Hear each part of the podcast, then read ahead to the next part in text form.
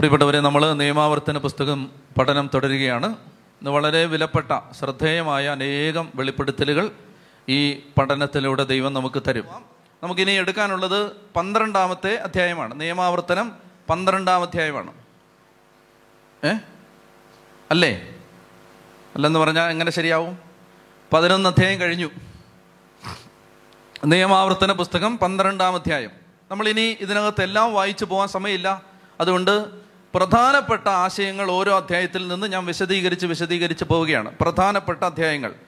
അപ്പോൾ ഒന്നാമത്തെ കാര്യം ഈ അധ്യായത്തിൽ നിന്ന് നമ്മൾ പഠിക്കാൻ പോകുന്നത് നമ്മൾ കഴിഞ്ഞ ആഴ്ചകളിൽ പതിനൊന്നാമത്തെ അധ്യായം ചിന്തിച്ചപ്പോൾ പറഞ്ഞിരുന്നു നീ കാലുകുത്തുന്ന ദേശമെല്ലാം നിന്റേതായി മാറും. ഇനി അതിനെ സംബന്ധിക്കുന്ന പ്രധാനപ്പെട്ട ഒരു സൂചന നമുക്കിവിടെ ലഭിക്കുകയാണ്. പന്ത്രണ്ടാം അധ്യായം അഞ്ചാമത്തെ വാക്യം വായിക്കുക. നിയമാവർത്തന പുസ്തകം പന്ത്രണ്ടാം അധ്യായം അഞ്ചാമത്തെ വാക്യം വായിക്കുക. നിയമാവർത്തനം പന്ത്രണ്ട് അഞ്ച്. വായിച്ചേ. നിങ്ങളുടെ ദൈവമായ കർത്താവ് തന്റെ നാമം സ്ഥാപിക്കാനും തനിക്ക് വസിക്കാനുമായി നിങ്ങളുടെ സകല ഗോത്രങ്ങളിൽ നിന്ന് തെരഞ്ഞെടുക്കുന്ന സ്ഥലം ഏതെന്ന് അന്വേഷിച്ച് നിങ്ങൾ അവിടേക്ക് പോകണം. മതി. അതായത് ഈ നിയമാവർത്തനം പന്ത്രണ്ടിൽ പറയും ഈ ജനത്തോട് പറയുകയാണ് നിങ്ങളുടെ ദൈവമായ കർത്താവ് തനിക്ക് വസിക്കാനായി ഒരു സ്ഥലം തിരഞ്ഞെടുക്കും.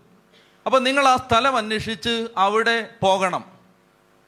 ഇതിന് രണ്ട് തലത്തിൽ ഇതിനെ വ്യാഖ്യാനിക്കാം. ഒന്നാമത്തേത് ദൈവമായ കർത്താവ് പുതിയ നിയമത്തിൽ ജീവിക്കുന്ന നമ്മെ സംബന്ധിച്ച് ദൈവമായ കർത്താവ് വസിക്കാത്ത ഏതെങ്കിലും ഒരു സ്ഥലമുണ്ടോ?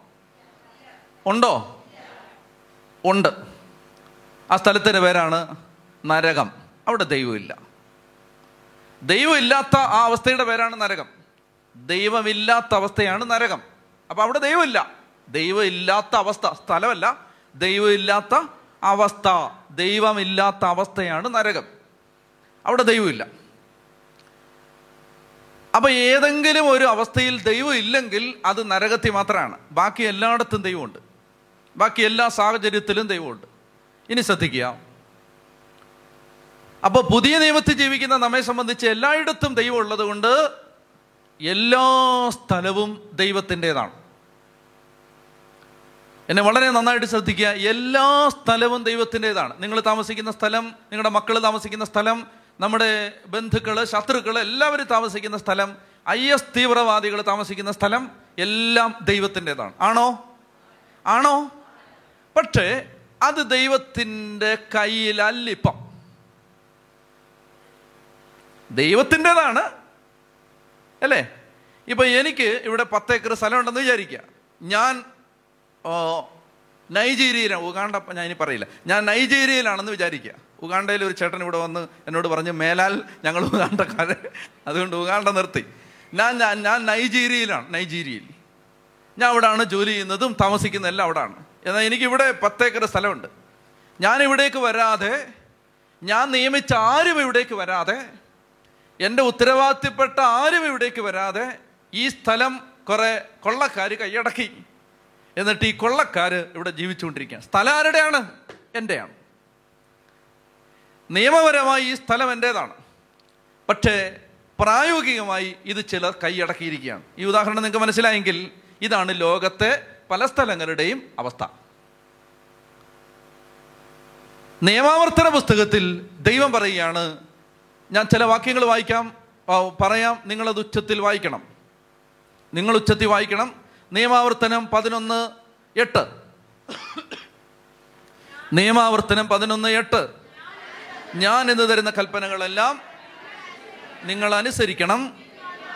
എങ്കിൽ മാത്രമേ നിങ്ങൾ ശക്തരാവുകയും നിങ്ങൾ കൈവശമാക്കാൻ പോകുന്ന ദേശം. ആ വാക്ക് ശ്രദ്ധിക്കണം. നിങ്ങൾ ഇപ്പോൾ കൈവശമാക്കിയിട്ടുണ്ടോ? ഇല്ല.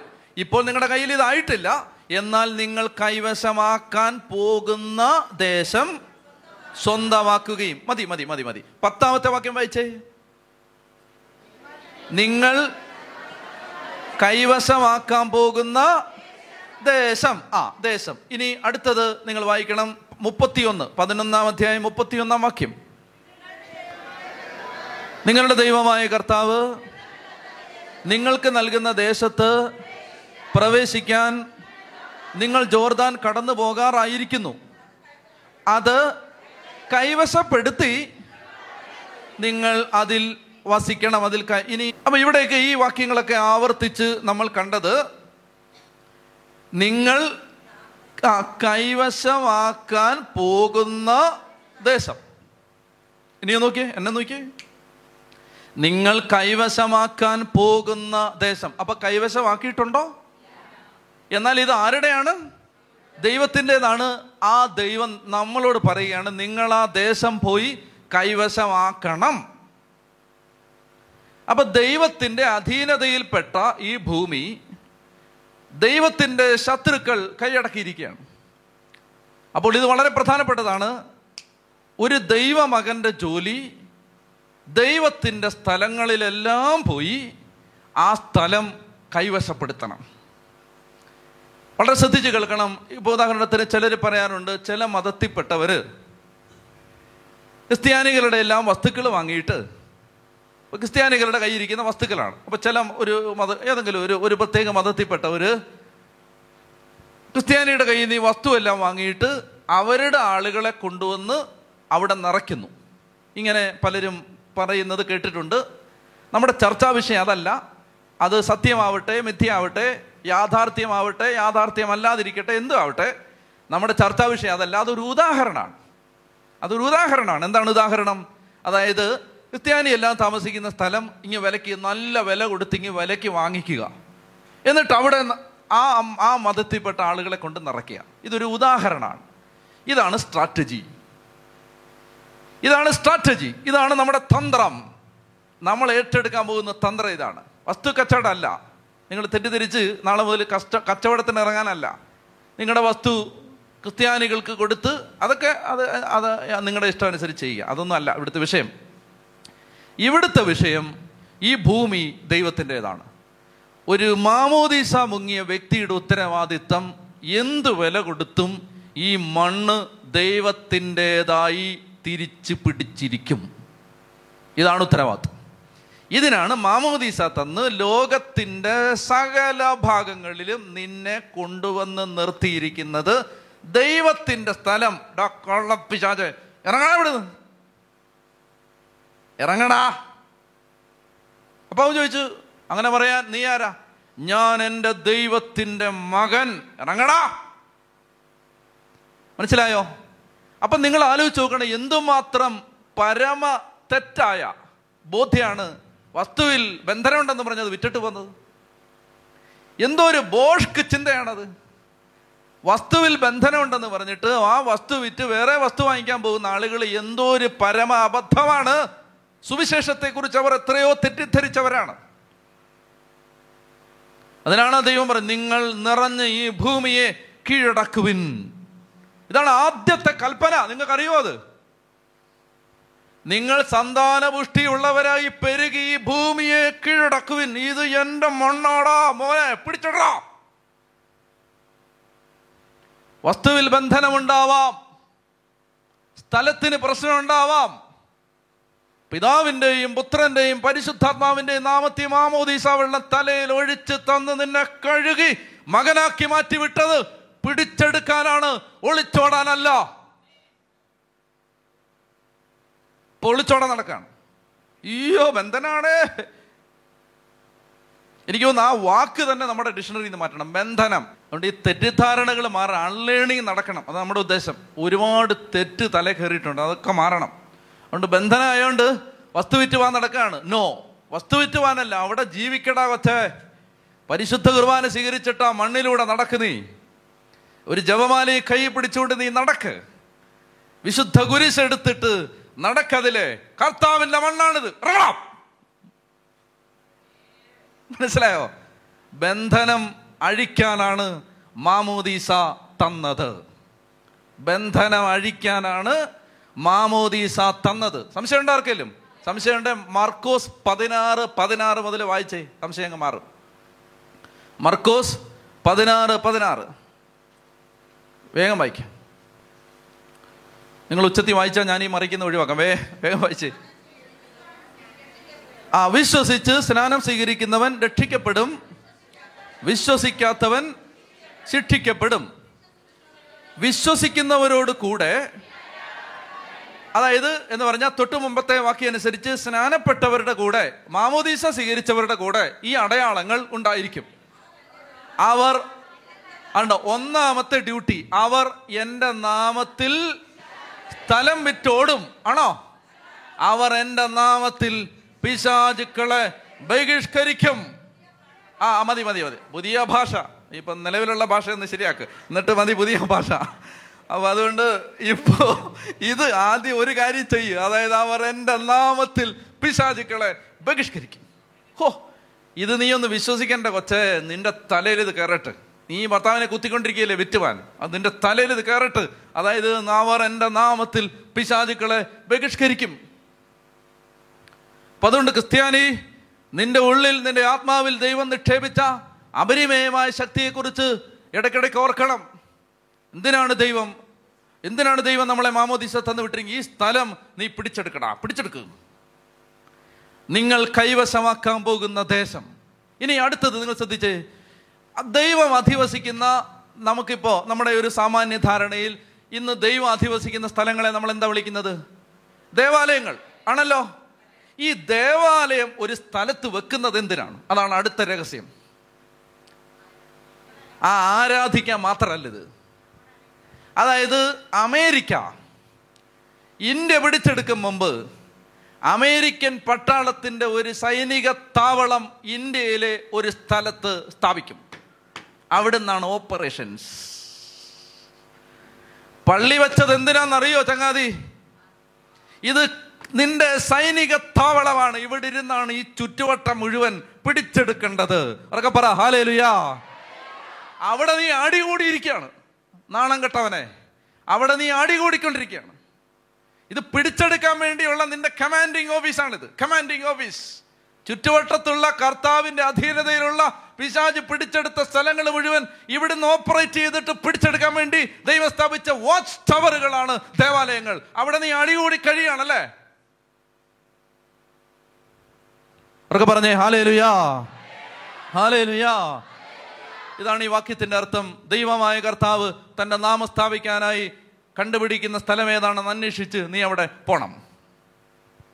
അപ്പൊ എന്താ ചെയ്യേണ്ടതെന്നറിയാം? രണ്ടർത്ഥമാണ് ഇതിനുള്ളത്. ഒന്നാമത്തെ അർത്ഥം നീ താമസിക്കാൻ ദൈവം നിനക്ക് തന്ന സ്ഥലം നീ പിടിച്ചെടുക്കാൻ ദൈവം നിനക്ക് തന്ന സ്ഥലമാണ്. ഒന്ന് കേട്ടേ അത്? നിന്നെ ദൈവം താമസിപ്പിച്ചിരിക്കുന്ന സ്ഥലം നീ പിടിച്ചെടുക്കാനായി ദൈവം തന്നിരിക്കുന്ന സ്ഥലമാണ്. ഇപ്പൊ ഞങ്ങൾക്ക് ദൈവം ഈ സ്ഥലം തന്നിരിക്കുകയാണ് ഇത് ഈ സ്ഥലം ഈ ഏരിയ ഒരു പത്തഞ്ഞൂറ് ചുറ്റളവിൽ മുഴുവൻ ഞങ്ങൾ പിടിച്ചെടുക്കണം. അതുകൊണ്ട് ഭയങ്കരമായ അത്ഭുതങ്ങളുടെ വഴിയിലൂടെയാണ് ദൈവം നയിച്ചത്. ആദ്യകാലത്ത് ഈ സ്ഥലമൊന്നും കിട്ടാതിരുന്ന ആ കാലത്ത് ആദ്യം കർത്താവ് പ്രേരണ തന്നത് നിങ്ങൾ ഒരു സ്ഥലം തായോ എന്ന് പറഞ്ഞ് പ്രാർത്ഥിക്കാൻ പറഞ്ഞു. അങ്ങനെ കുറേ നാൾ ഒരു പ്രയർ കാർഡൊക്കെ അടിച്ച് ഒരു സ്ഥലം തായോ എന്ന് പറഞ്ഞ് പ്രാർത്ഥിച്ചു. അങ്ങനെ കുറേ നാൾ പ്രാർത്ഥിച്ചു കഴിഞ്ഞപ്പോൾ ഒരു സ്ഥലം തരുന്നതിന് പകരം ദൈവം പറഞ്ഞത് മുപ്പത് ലക്ഷം ആളുകളുണ്ട് തിരുവനന്തപുരം ജില്ലയിൽ. അതുകൊണ്ട് തിരുവനന്തപുരം ജില്ലയിലെ പ്രധാനപ്പെട്ട അമ്പത് സ്ഥലങ്ങൾ ദത്തെടുത്ത് പ്രാർത്ഥിക്കാൻ പറഞ്ഞു. ഒരു സ്ഥലം തായോ എന്ന് പറഞ്ഞ് പ്രാർത്ഥിച്ചപ്പോൾ സ്ഥലം തരുന്നതിന് പകരം ദൈവം പ്രേരണ തന്നത് അമ്പത് സ്ഥലങ്ങൾ ദത്തെടുത്ത് പ്രാർത്ഥിക്കൂ എന്ന് പറഞ്ഞു. അങ്ങനെ തിരുവനന്തപുരത്ത് പട്ടത്തെ കത്തീഡ്രൽ കബറിൽ കൂടിയ ഒരു വൈകുന്നേരം ചൊവ്വാഴ്ച രാത്രിയിലെ സന്ധ്യാ പ്രാർത്ഥന പിന്നെ മധ്യസ്ഥ പ്രാർത്ഥനയിൽ അങ്ങനെ ആളുകൾ നൂറോളം പേര് ഒരുമിച്ച് വരുമായിരുന്നു. ആ ആളുകളെല്ലാം കൂടെ ഒരുമിച്ചിരുന്നപ്പോൾ അമ്പത് നറുക്കിട്ടു. എന്നിട്ട് പറഞ്ഞ് എടുത്തോളാൻ പറഞ്ഞു. എന്നിട്ട് അമ്പത് സ്ഥലങ്ങൾക്ക് വേണ്ടി പ്രാർത്ഥിപ്പിച്ചിട്ടാണ് വേറ്റനാട് എന്ന് പറയുന്ന ഒരു സ്ഥലം ദൈവം പിന്നീട് തന്നത്. ഇന്നിപ്പോൾ മനസ്സിലാവും. എന്താ കാര്യം എന്നറിയാമോ? അതായത് ഈ സ്ഥലം മാത്രമല്ല ഇതിന്റെ ചുറ്റുമുള്ള സകല സ്ഥലങ്ങളും പിടിച്ചെടുത്ത് അവിടെ ഒരു ആപ്പീസൊക്കെ തുറന്നിട്ട് വേണം ഇവിടുത്തെ മെയിൻ ആപ്പീസ് പണിയാൻ. പിടികിട്ടിയോ? ഉറക്കെ പറ. ഹാലേലുയാ അതായത് അന്ന് നമുക്കിതൊന്നും അറിയില്ലെന്ന്. പക്ഷെ ദൈവം അങ്ങനെ നയിച്ചത്. നമ്മൾ ചോദിച്ചൊന്നും തന്നില്ല. ചോദിക്കാത്ത വഴിയിലൂടെ വിട്ടു. ചോദിച്ചൊന്നും തന്നില്ല. ചോദിച്ചത് ആഗ്രഹിച്ചൊക്കെ വേറെ സ്ഥലങ്ങളാണ് അതൊന്നും തന്നില്ല. ചോദിക്കാത്ത വഴിക്ക് വിട്ടു. എന്നിട്ട് ചോദിക്കാത്ത വഴിക്ക് വിട്ടിട്ട് ആഗ്രഹിച്ച വഴിക്കൊന്നും വിടാതെ അതിനേക്കാളൊക്കെ വളരെ വളരെ മെച്ചപ്പെട്ട വഴിയിലൂടെ വിട്ടിട്ട് ഒടുവിൽ ഇവിടെ കൊണ്ടുവന്ന് വെച്ചു. എന്നിട്ട് ഇപ്പോൾ പറഞ്ഞു തരികയാണ് എടാ എന്തിനാണെന്നറിയാം ഇത് തന്നത്? ഈ സ്ഥലത്തിരുന്ന് ഉറങ്ങാൻ വേണ്ടിയിട്ടല്ല. ഇതിന്റെ ചുറ്റുപാട് മുഴുവൻ പിടിച്ചെടുക്കണം. എങ്ങനെ പിടിച്ചെടുക്കേണ്ടത്? അത് മുഴുവൻ അവിടെയെല്ലാം കർത്താവ് എങ്ങനെ പിടിച്ചെടുക്കണമെന്നറിയാം? അവിടെയെല്ലാം കർത്താവിന്റെ സ്നേഹവും കരുണയും വിടുതലും സമാധാനവും വിശ്വാസവും അഭിഷേകമൊക്കെ ഇവിടുന്ന് ഒഴുകണം. അതിനെന്നാ ചെയ്യണ്ടേ? ഇവിടുന്ന് നിറഞ്ഞാൽ ഓട്ടോമാറ്റിക്കായിട്ട് ഒഴുകും. നിറയാതെ ഒഴുകില്ല. മനസ്സിലാവുന്നോ? ഈ ഒഴുകണമെങ്കിൽ ആദ്യം ഒരു കുടത്തിൽ നിന്ന് ഇപ്പൊ ഈ ഗ്ലാസ്സിൽ നിന്ന് വെള്ളം ഒഴുകണമെങ്കിൽ ആദ്യം ഈ ഗ്ലാസ് നിറയണമെങ്കിൽ അത് ഒഴുകൂ. മനസ്സിലായോ? ഇനി അല്ലാതെ ഇത് ഒഴുകാൻ ഒരു വഴിയുണ്ട്. അത് ഞാൻ പറഞ്ഞു അതൊരു രഹസ്യമാണ്. അതായത് ഈ ഗ്ലാസ്സിൽ നിന്ന് വെള്ളം ഒഴുകണമെങ്കിൽ കേട്ട വലിയ രഹസ്യമാണ്.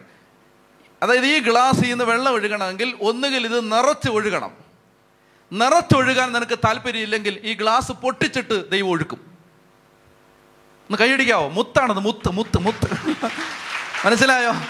അതായത് ഈ ഗ്ലാസ് നിറഞ്ഞൊഴുകാൻ നിനക്ക് താല്പര്യമില്ലെങ്കിൽ ഇത് പൊട്ടിച്ചിട്ട് ഒഴുക്കും. മനസ്സിലായോ? അങ്ങനെ പൊട്ടിച്ച് ഒഴുകിയവരാണ് മജോറിറ്റിയും നിറഞ്ഞൊഴുകിയവർ വളരെ കുറവാണ്.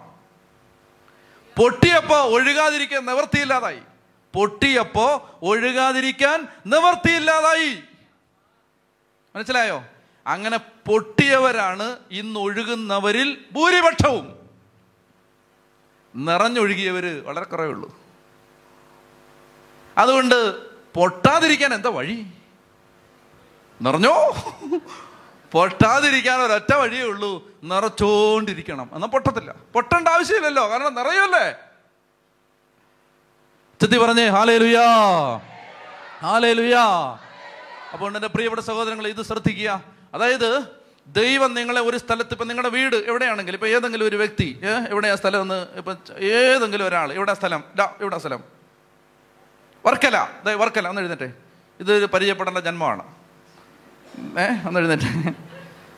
ഇത് പരിചയപ്പെടേണ്ട ഒരു ജന്മമാണ് ഒന്ന് എഴുന്നേറ്റെ. നീ ഞാൻ ഈ പറയുന്നത് കേട്ടോ അഹങ്കാരി ഒന്നും ആവില്ല കേട്ടോ? ആ ഓക്കെ. പക്ഷേ ഇത് നമ്മുടെ അപ്പസ്റ്റോലി സ്കൂളാണ് കേട്ടോ. അപ്പസ്റ്റോലി സ്കൂളാണ്. അറിയാം അപ്പോൾ എന്നാ വെച്ചത് എന്നാ കാര്യം എന്ന് വെച്ചാൽ ഇത് ഇങ്ങനെ അപ്പസ്റ്റോലി സ്കൂൾ തുടങ്ങിയ സമയത്തുണ്ടല്ലോ. ആദ്യത്തെ ബാച്ചാണ്. നമ്മുടെ ഫസ്റ്റ് ബാച്ചാണ് ആദ്യത്തെ പിള്ളേരാണ്. അപ്പോൾ തുടങ്ങിയ സമയത്ത് അമല പാസ്റ്റർ സെന്ററിൽ ആണ് ഇത് തുടങ്ങിയത്. അവിടെ വെച്ചാണ്. അപ്പോൾ അവിടെ ജിനോ അച്ഛനുണ്ട് ജിനോ അച്ഛൻ അപ്പോൾ ജിനോ അച്ഛൻ പറഞ്ഞു വെച്ചാൽ നമുക്ക് മുഴുവൻ സമയം ആരാധന വെച്ച് പ്രാർത്ഥിക്കാം. പിള്ളേർക്കൊരു അഭിഷേകം കിട്ടട്ടെ. അങ്ങനെ ആരാധന വെച്ചിട്ട് അച്ഛൻ ഇരിക്കും ശുശ്രൂഷകരിരിക്കും അങ്ങനെ ആരാധന വെച്ച് പ്രാർത്ഥിച്ചുകൊണ്ടിരിക്കുമ്പോൾ ഇവൻ പറഞ്ഞു ഞാൻ പോയി ഇരുന്നോട്ടെ ചോദിച്ചു. എന്താ കൊച്ചെ നീ വന്നിട്ട് രണ്ട് ദിവസമല്ലേ ആയുള്ളൂ? നീ പോയി ഇരിക്കാനോ? അച്ഛാ എനിക്ക് അപ്പോൾ ഞങ്ങളൊരു ദിവസം ഈ പിള്ളേരെ എല്ലാം കൊണ്ട് കടൽത്തീരം കാണാൻ വേണ്ടി കൊണ്ടുപോയി ഒരു വൈകുന്നേരം. അന്ന് എല്ലാവരും വണ്ടി ഇരുന്ന് പ്രാർത്ഥിക്കുന്ന സമയത്ത് നീ ഇതൊന്ന് കേട്ട അഹങ്കാരി ആവരുത് കേട്ടോ. ആ അപ്പോൾ അങ്ങനെ വണ്ടി ഇരുന്ന് പ്രാർത്ഥി പ്രാർത്ഥിച്ച് പ്രാർത്ഥിച്ച് ഞാൻ നോക്കിയപ്പോൾ ഇവന് പ്രാർത്ഥന നിർത്താൻ പറ്റുന്നില്ല. അതിനു മുമ്പ് ഒരു നോർമൽ പ്രാർത്ഥനയൊക്കെ ഉള്ളായിരുന്നു. പക്ഷേ ആ വണ്ടിയെ വെച്ച് ഒരു അഭിഷേകം കിട്ടി. കോണ്ടിന്യൂസ് അങ്ങ് പ്രാർത്ഥനയായി. പിന്നെ ഞാൻ ചോദിച്ചു എന്നാ പറ്റി? എനിക്ക് നിർത്താൻ പറ്റുന്നില്ലെന്ന് പറഞ്ഞു. അത് കഴിഞ്ഞ് പിന്നെ ഒന്ന് രണ്ട് ദിവസം കഴിഞ്ഞിട്ടും കണ്ട വന്ന് പറഞ്ഞ് ഞാൻ ആരാധനയ്ക്ക് പോയി ഇരുന്നോട്ടം? ചോദിച്ചു. അപ്പം ഞാൻ കുറച്ചു നേരം പറഞ്ഞു. ഞാൻ നോക്കുമ്പോൾ വൈകുന്നേരമായിട്ട് അവിടുന്ന് എഴുന്നേറ്റ് വന്നിട്ടില്ല. മുട്ടയിൽ നിൽക്കുകയാണ് അവിടെ നിന്ന്. അത് കഴിഞ്ഞ് ജിനോ അച്ഛന്റെ അടുത്ത് എന്ന് പറഞ്ഞു അച്ഛാ അച്ഛന് ട്രാൻസ്ഫർ ഉണ്ടെന്ന് പറഞ്ഞു. അപ്പം അച്ഛൻ എന്റെ അടുത്ത് വന്നിട്ട് പറഞ്ഞു ഈ ഇവൻ എന്തെങ്കിലും കുഴപ്പമുണ്ടോ എന്ന് ചോദിച്ചു. എന്തെങ്കിലും പറ അവൻ എന്തെങ്കിലും വെളിവുകേട് വല്ലതും ഉണ്ടോ എന്ന് ചോദിച്ചു. ഞാൻ ചോദിച്ചു അതെന്നാ? അവൻ പറഞ്ഞു എനിക്ക് എനിക്ക് ട്രാൻസ്ഫർ ഉണ്ടെന്ന് പറഞ്ഞു. അയ്യോ പിള്ളേരെ ഒന്നും ഇങ്ങനെ റോങ് ആയിട്ട് പരിശീലിപ്പിക്കല്ലോ കേട്ടോ അച്ഛാ. കാരണം ഈ പിള്ളേർക്ക് ഇങ്ങനെ ദർശനമൊക്കെ ചുമ്മാ അങ്ങ് പറയുകയാണ്. അങ്ങനൊന്നും ചെയ്യല്ലേ എന്നോട് അച്ഛൻ ഉപദേശവും തന്നു. പിറ്റേ ദിവസം തറയിൽ പിതാവ് ജനോ അച്ഛനെ വിളിച്ചു. ഒന്ന് വരണം ഒരു കാര്യം പറയണ്ടെന്ന് പറഞ്ഞു. ചങ്ങനാശ്ശേരിക്ക് പോയി തിരിച്ചു വന്നിട്ട് എന്റെ അടുത്ത് പറയുകയാണ് മറ്റേ ചെറുക്കനെ ഒന്ന് കാണാൻ പറ്റുമോ? ചോദിച്ചു. ഞാൻ ചോദിച്ചു എന്താ കാര്യം? ഓ എനിക്ക് ട്രാൻസ്ഫർ ഉണ്ടെന്ന് പറഞ്ഞു. മനസ്സിലായോ? നീ അഹങ്കാരിയൊന്നും ആവില്ല കേട്ടോ. ആ. അപ്പോൾ ഇത് നിങ്ങൾ നോക്കിയേ ഞാൻ ഇത് കൂടെ കൂടെ പറയുന്നത് എന്തിനാണെന്നറിയാമോ? നമ്മൾ എന്തെങ്കിലും നല്ല വാക്ക് ഒരാളെ കുറിച്ച് പറഞ്ഞു പോയാൽ പിന്നെ അയാൾ ഡിം എന്ന് താഴെ കിടക്കുന്നതാണ് പിന്നെ കണ്ടിട്ടുള്ളത്. അതുകൊണ്ട് ഇവൻ അങ്ങനെയൊന്നുമല്ല ഇവൻ ഭയങ്കര എളിമയുള്ളവനാണ്. അതുകൊണ്ട് ഇവൻ താഴെ പോകത്തില്ല. ഏ? നീ പോകത്തില്ല കേട്ടോ. നിനക്ക് വേണ്ടി ഞാൻ പ്രാർത്ഥിക്കുന്നു. നീ താഴെ പോകത്തില്ല. ഓക്കെ.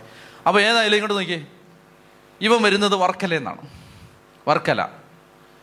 ഇത് ഇവനെ പന്ത്രണ്ട് വയസ്സുള്ള ഇവനെ. ശരിയല്ലേ? പതിമൂന്ന്. പതിമൂന്ന് വയസ്സുള്ള ഇവനെ ദൈവം വർക്കല കൊണ്ടുവച്ചിരിക്കുന്നത് വർക്കല പിടിച്ചെടുക്കാൻ വേണ്ടിയിട്ട്. ഇത് ഞാൻ പറഞ്ഞു. ഇത്ര മനസ്സിലായോ? ഇരുന്നു ഇരുന്നു. വർക്കല പിടിച്ചെടുക്കാനാണ് ഈ പതിമൂന്നുകാരനെ കൊണ്ട് വർക്കലെ കൊണ്ട് ഇട്ടിരിക്കുന്നത്. അല്ല ഇവൻ വല്ല അമേരിക്കയിൽ കാലിഫോർണിയയിലൊക്കെ ജനിക്കേണ്ടവനാണ്. ഇവൻ റോമിൽ ജനിക്കേണ്ടവനാണ്. അവനെ കൊണ്ടുവന്ന് വർക്കല ഇട്ടിരിക്കുകയാണ്. എന്താണ് അവനെ വർക്കല കൊണ്ടിട്ടിരിക്കുന്നത് ആ റോമ് പിടിച്ചെടുക്കാൻ ഫ്രാൻസിസ് മാർപ്പാപ്പ ഇട്ടിട്ടുണ്ട്. വർക്കല പിടിച്ചെടുക്കാൻ അധികം പേരില്ല. അതിന് ഒരുത്തനെ കൊണ്ടുവന്ന് വർക്കല ഇട്ടിരിക്കുകയാണ്. നിങ്ങൾക്ക് പിടിയിട്ടുന്നുണ്ടോ നിങ്ങൾ ആ സ്ഥലം അന്വേഷിച്ച് പോയി അത് കൈവശപ്പെടുത്തണം. ഇനി അന്വേഷിച്ച് പോലൊന്നുമില്ല നിങ്ങൾ ജീവിക്കുന്ന സ്ഥലം ദൈവരാജ്യത്തിന്റെതാക്കി മാറ്റണം. എങ്ങനെ? എങ്ങനെ? എങ്ങനെയാ മാറ്റണ്ടേ? അതായത് നിങ്ങൾ ജീവിക്കുന്ന സ്ഥലത്ത് നിങ്ങളുടെ വീട്ടിൽ നടക്കുന്ന പ്രാർത്ഥനകൾ. കുടുംബ പ്രാർത്ഥന നടക്കാത്തൊരു വീട് എന്തു വലിയ അപരാധമാണ് ചെയ്യുന്നതെന്ന് മനസ്സിലായോ? കാരണം കർത്താവിന്റെ സ്ഥലത്ത് നിങ്ങൾ മറ്റുള്ള ആളുകളെ പാർപ്പിക്കാൻ നിരുപാധികം നിർദ്ദയം നിർദാക്ഷണ്യം അനുവദിച്ചിരിക്കുകയാണ്. നിങ്ങൾ പ്രാർത്ഥിച്ചാൽ ഇറങ്ങിയനെ. മനസ്സിലായോ? നിങ്ങൾ വീട്ടിൽ ഇരുന്ന് പ്രാർത്ഥിച്ചാൽ അവൻ ഇറങ്ങിപ്പോയനെ. പക്ഷേ അവനെ ആ വീട്ടിൽ നിങ്ങൾ പ്രാർത്ഥിക്കാതെ ദൈവവചനം വായിക്കാതെ നിങ്ങൾ ആ വീട്ടിൽ നിന്ന് ദിവ്യബലിക്ക് പോയി വിശുദ്ധ കുർബാനയെ സ്വീകരിച്ച് ആ വീട്ടിലേക്ക് തിരികെ എത്താതെ നിങ്ങൾ അലക്ഷ്യമായി ജീവിച്ച് നിങ്ങൾ ആ ദൈവത്തിന്റെ സ്വന്തം സ്ഥലത്ത് അന്യ മനുഷ്യരെ അവകാശമില്ലാത്തവരെ ആജീവനാന്തം കുടികടത്താൻ അനുവദിച്ച മഹാപരാധം നിങ്ങൾ കുടുംബ പ്രാർത്ഥന ചൊല്ലാതിരുന്നതിലൂടെ ചെയ്തു. പിടിയിട്ടുന്നുണ്ടതൊക്കെ അതുകൊണ്ട് എന്റെ പ്രിയപ്പെട്ട സഹോദരങ്ങൾ ഇത് നിങ്ങൾ ശ്രദ്ധിക്കണം. നമ്മൾ ജീവിക്കുന്ന സ്ഥലം കർത്താവിന്റെ സ്ഥലമാണ്. കർത്താവിന്റെ സ്ഥലം അത് കർത്താവിന്റെതാക്കി മാറ്റാനാണ്. നീ വഴി കൂടെ വണ്ടി ഓടിച്ചു പോന്നേന്ന്. അല്ലെ ഈ റൂട്ടിൽ നീ എന്തിനാ വണ്ടി ഓടിച്ചു പോന്നേ? എന്തിനാണ്? മനസ്സിലായി? ചില സ്ഥലങ്ങളിലൂടെ വഴി തെറ്റിപ്പോയിട്ടുണ്ട് പലപ്പോഴും. ഞാൻ വിചാരിച്ചിട്ടുണ്ട് എനിക്ക് മാത്രം എന്താ ഈ ഗതികേട്? എന്നും വഴി തെറ്റുകയാണ് എല്ലാ ദിവസവും വഴി തെറ്റുകയാണ് എനിക്ക് അതിനെക്കുറിച്ച് മനസ്സിലായ ഒരു കാര്യം ഇതാണ്. അതായത് നീ പോടാ അതിലേ. നീ പോ. നീ പോയിട്ടില്ലാത്ത സ്ഥലമല്ലേ ഇത്? ഇതിലേ പോ. നീ ഒന്ന് കറങ്ങിയിട്ട് വാ. കാരണം മാമോദീസ മുങ്ങിയ പൗരോഹിത്യത്തിൽ പ്രതിഷ്ഠിക്കപ്പെട്ട കർത്താവ് കൃപ നിറച്ചു തന്ന നീ അതിലെ നടക്കടാ. എന്റെ സ്ഥലമാടാ അത്. പിടിച്ചടാ. പിടിയിട്ടുന്നുണ്ടോ നമ്മളെ ഇങ്ങനെ കർത്താവ് വഴി തെറ്റിച്ച് പല നമ്മൾ കണ്ടിട്ടില്ലാത്ത സ്ഥലങ്ങളിലൂടെ എല്ലാം പോവാൻ. പിന്നീടാണ് അത് മനസ്സിലായത്. അതായത് ആ സ്ഥലങ്ങളൊക്കെ ദൈവം പിന്നെ എന്നാന്നറിയാം പിന്നെ ഒരു ധ്യാനത്തിന് ചെല്ലുമ്പോൾ യോ പണ്ട് വഴി വഴിതെറ്റി വന്ന സ്ഥലം ഇത് എന്ന് കാണുമ്പോഴാണ് ദൈവം പണ്ടേ വിട്ടിട്ടുണ്ട് അതിലെല്ലാം.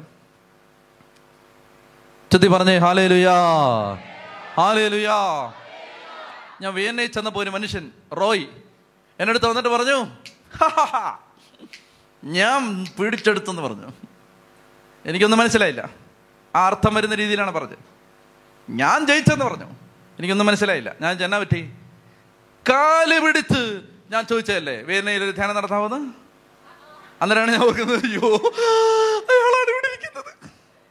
എന്നോട് പറഞ്ഞ അച്ഛൻ ഞാൻ എത്ര തവണ എത്ര മെയിൽ അയച്ചു. റെസ്പോണ്ട് ചെയ്തോ? പറ റെസ്പോണ്ട് ചെയ്തോ?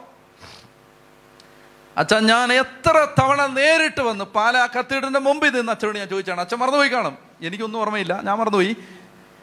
അപ്പൊ അച്ഛൻ പറഞ്ഞു നോക്കട്ടെ സമയമില്ല നോക്കട്ടെ. അയാൾ പറഞ്ഞ ഞാൻ അന്ന് ഈ ചോദീര് അങ്ങോട്ട് നിർത്തി. എന്നിട്ട് ഞാൻ മുട്ട നിന്നിട്ട് പറഞ്ഞു ഡാനിയൽ അച്ഛൻ ഇവിടെ വരണം. എന്നിട്ട് അവൻ പറഞ്ഞു പ്രശോഭച്ചൻ വിളിച്ചിട്ടാണ് അച്ഛൻ വന്നതെന്ന് അച്ഛൻ വിചാരിക്കരുത്. ഞാൻ കരഞ്ഞിട്ടാണ് അച്ഛൻ വന്നത്. മനസ്സിലായോ? അതായത് അവൻ പിടിച്ചെടുത്തു. പിടിച്ചെടുത്തു. സ്ഥലം പിടിച്ചെടുത്തു. നമ്മുടെ സായിപ്പുമാരെയൊക്കെ ഞങ്ങൾ പിടിച്ചു അവിടെ. ചെത്തി പറഞ്ഞേ ഹാലേ ലുയാ ഹാലേ ലുയാ അപ്പൊ ഇതാണ് എന്റെ പ്രിയപ്പെട്ട സഹോദരങ്ങളെ. അതുകൊണ്ട് നിങ്ങളൊരു നെഗറ്റീവ് തിയോളജിയും കൊണ്ട് നടക്കരുത്. നെഗറ്റീവ് തിയോളജി അതെന്താണ്? അതായത് അയ്യോ ആ സ്ഥലത്ത് ബന്ധനം അങ്ങോട്ട് പോലെ ഈ സ്ഥലത്ത് ബന്ധനം അങ്ങോട്ട് പോകല്ലേ നമ്മുടെ കാലെ ഒരു ബന്ധനം വരുന്നു കുടിച്ച വെള്ളത്തിൽ കൂടെ ഒരു ബന്ധനം വരുന്നു കൊടുത്ത ഷെയ്ക്കാൻഡിലൂടെ ഒരു ബന്ധനം വരുന്നു. ദേ അമ്പലത്തെ ഒന്ന് നോക്കിപ്പോയി ഇതാ അടുത്ത ബന്ധനം വരുന്നു. നിങ്ങൾക്ക് സകലർക്ക് അമ്പലം കണ്ടിട്ട് വരാൻ പറ്റിയ ഒരു സ്ഥലത്താണ് ഞങ്ങൾ ധ്യാനകേന്ദ്രം വെച്ചിരിക്കുന്നത്. അമ്പലം കണ്ടേ നിങ്ങൾ ഇവിടെ വരൂ. മനസ്സിലായോ? അതിന്റെ പേര് നിങ്ങൾക്ക് വല്ല ബന്ധനം കിട്ടുന്ന കിട്ടട്ടെ. എന്റെ പൊന്ന് സഹോദരങ്ങൾ നിങ്ങൾ ഈ മണ്ടത്തരങ്ങൾ വിശ്വസിക്കരുത്. ഈ മണ്ടത്തരങ്ങൾ. അമ്പലത്തിനടുത്ത് ചായക്കടയിൽ നിന്ന് ചായ കുടിക്കാത്ത ചേട്ടന്മാരെ എനിക്കറിയാം. എന്നെ എന്നെ അന്യായമാണ് ഇവന്മാർ ജീവിക്കുന്നത്. പാവപ്പെട്ട മനുഷ്യര് അവർക്ക് തിരിച്ചറിഞ്ഞ വിധത്തിൽ ദൈവത്തെ ആരാധിക്കാൻ പോകുന്ന ഒരു സ്ഥലമാണത്. പാവപ്പെട്ട മനുഷ്യര് അവർക്ക് സത്യത്തിന്റെ പൂർണതയിലേക്ക് എത്തിയിട്ടില്ലാത്തവര് സത്യമായ യേശുക്രിസ്തുവിനെ മനസ്സിലാക്കിയിട്ടില്ലാത്തവര് ദൈവമാണെന്ന് വിചാരിച്ച് പ്രാർത്ഥിക്കാൻ പോകുന്ന സ്ഥലങ്ങളാണത്. മനസ്സിലായോ? അതിനെ ഗ്ലോറിഫൈ ചെയ്യല്ല തെറ്റിദ്ധരിക്കുകയും ചെയ്യരുത്. പക്ഷേ അങ്ങനെ കാണുന്നതെല്ലാം പിശാജ് എവിടെ നോക്കിയാലും പിശാജ് പിശാജ് ഇല്ലെന്നല്ല പിശാജ് ഉണ്ട്. ചിലപ്പോൾ നിന്റെ വസ്തുവിലും പിശാജ് കാണും. പക്ഷെ നിന്നെ ദൈവം പിതാവ് പുത്രൻ പരിശുദ്ധാത്മാവ് ത്രിയേക ദൈവത്തിന്റെ നാമത്തിൽ മുദ്രയിട്ടും യേശുക്രിസ്തുവിന്റെ ശരീര രക്തങ്ങൾ നിന്റെ ഉള്ളിൽ നിറച്ചും കോടാനുകോടി മാലാഖമാരെ അംഗരക്ഷകരായി നിയമിച്ചും സംരക്ഷണത്തിനായി സകല വിശുദ്ധരുടെയും പ്രാർത്ഥന കൊണ്ട് കോട്ട കെട്ടിയുമൊക്കെ ആ സ്ഥലത്തേക്ക് വിട്ടിരിക്കുന്നത് ആ സ്ഥലം അവനെ ഇറക്കി വിട്ട് ദൈവത്തിന്റെതാക്കി മാറ്റാനാണ് എന്ന് നീ തിരിച്ചറിയുന്നിടത്ത് നിന്റെ വീട്ടിലെ ബന്ധനങ്ങൾ അഴിയാൻ തുടങ്ങും. ഇത് തിരിച്ചറിയാതെ എന്റെ പൊന്നുമക്കളെ നിങ്ങൾ ഓടുകയാണ് നിങ്ങൾ ഓടുകയാണ് അയ്യോ ആ ബന്ധനം അഴിച്ചു തരുമോ പറയുന്നൊക്കെ സത്യമാണ് കേട്ടോ. അവരാരും നുണ പറയല്ല. അവരുടെ വീട്ടിൽ രോഗം ഉണ്ടാകുന്നു അടിക്കടി സാമ്പത്തിക പരാജയം ഇതെല്ലാം സത്യമാണ്. അതിന് വരാൻ ധ്യാന ഗുരുക്കന്മാർക്ക് നേരെയില്ല മക്കളെ. ആര് വരാനൊന്നും പോണില്ല. നിന്നെയാണ് ദൈവോടെ വച്ചിരിക്കുന്നത്. നിന്നെ വെച്ചത് എന്തിനാണ്? നിന്റെ പ്രാർത്ഥന കൊണ്ട് ഈ ബന്ധനം അഴിയുമെന്ന് തമ്പുരാന് നൂറല്ല നൂറ്റൊന്ന് തവണ നിശ്ചയമുള്ളതുകൊണ്ടാണ്. അല്ലാതെ എങ്ങാണ്ട് കിടക്കുന്ന ഒരു ധ്യാന ഗുരുവിനെ കണ്ടിട്ടല്ല നിന്നെ കൊണ്ട് അവിടെ താമസിപ്പിച്ചത്. മനസ്സിലായോ? എവിടെങ്ങാണ്ട് കിടക്കുന്ന ഒരു ധ്യാനഗുരുവിനെ കണ്ടിട്ടല്ല നിന്നെ കൊണ്ടുവന്ന് എവിടോ കിടക്കുന്ന ഒരു ബ്രദറിനെ കണ്ടിട്ടല്ല നിന്നെ കൊണ്ടുവന്ന് അവിടെ താമസിപ്പിച്ചത്. നിന്റെ ശക്തിയിൽ നീ വിശ്വസിക്കുന്നില്ലെങ്കിലും നിന്നെ സൃഷ്ടിച്ച ദൈവം വിശ്വസിക്കുന്നുണ്ട്. മനസ്സിലായി? നിന്റെ ശക്തിയിൽ നീ എനക്ക് വിശ്വാസമില്ലെങ്കിലും നിന്നെ പ- സൃഷ്ടിച്ചവനുണ്ടല്ലോ. പടച്ചവൻ. ആ നിന്നെ പടച്ചവൻ. അതിന്റെ അർത്ഥം സൃഷ്ടിച്ചവൻ. നിന്നെ സൃഷ്ടിച്ചവന് നിന്നിൽ നല്ല വിശ്വാസമുണ്ട്. നിനക്ക് വിശ്വാസമൊന്നുമില്ല. നിനക്ക് ധ്യാനഗുരു വരണം.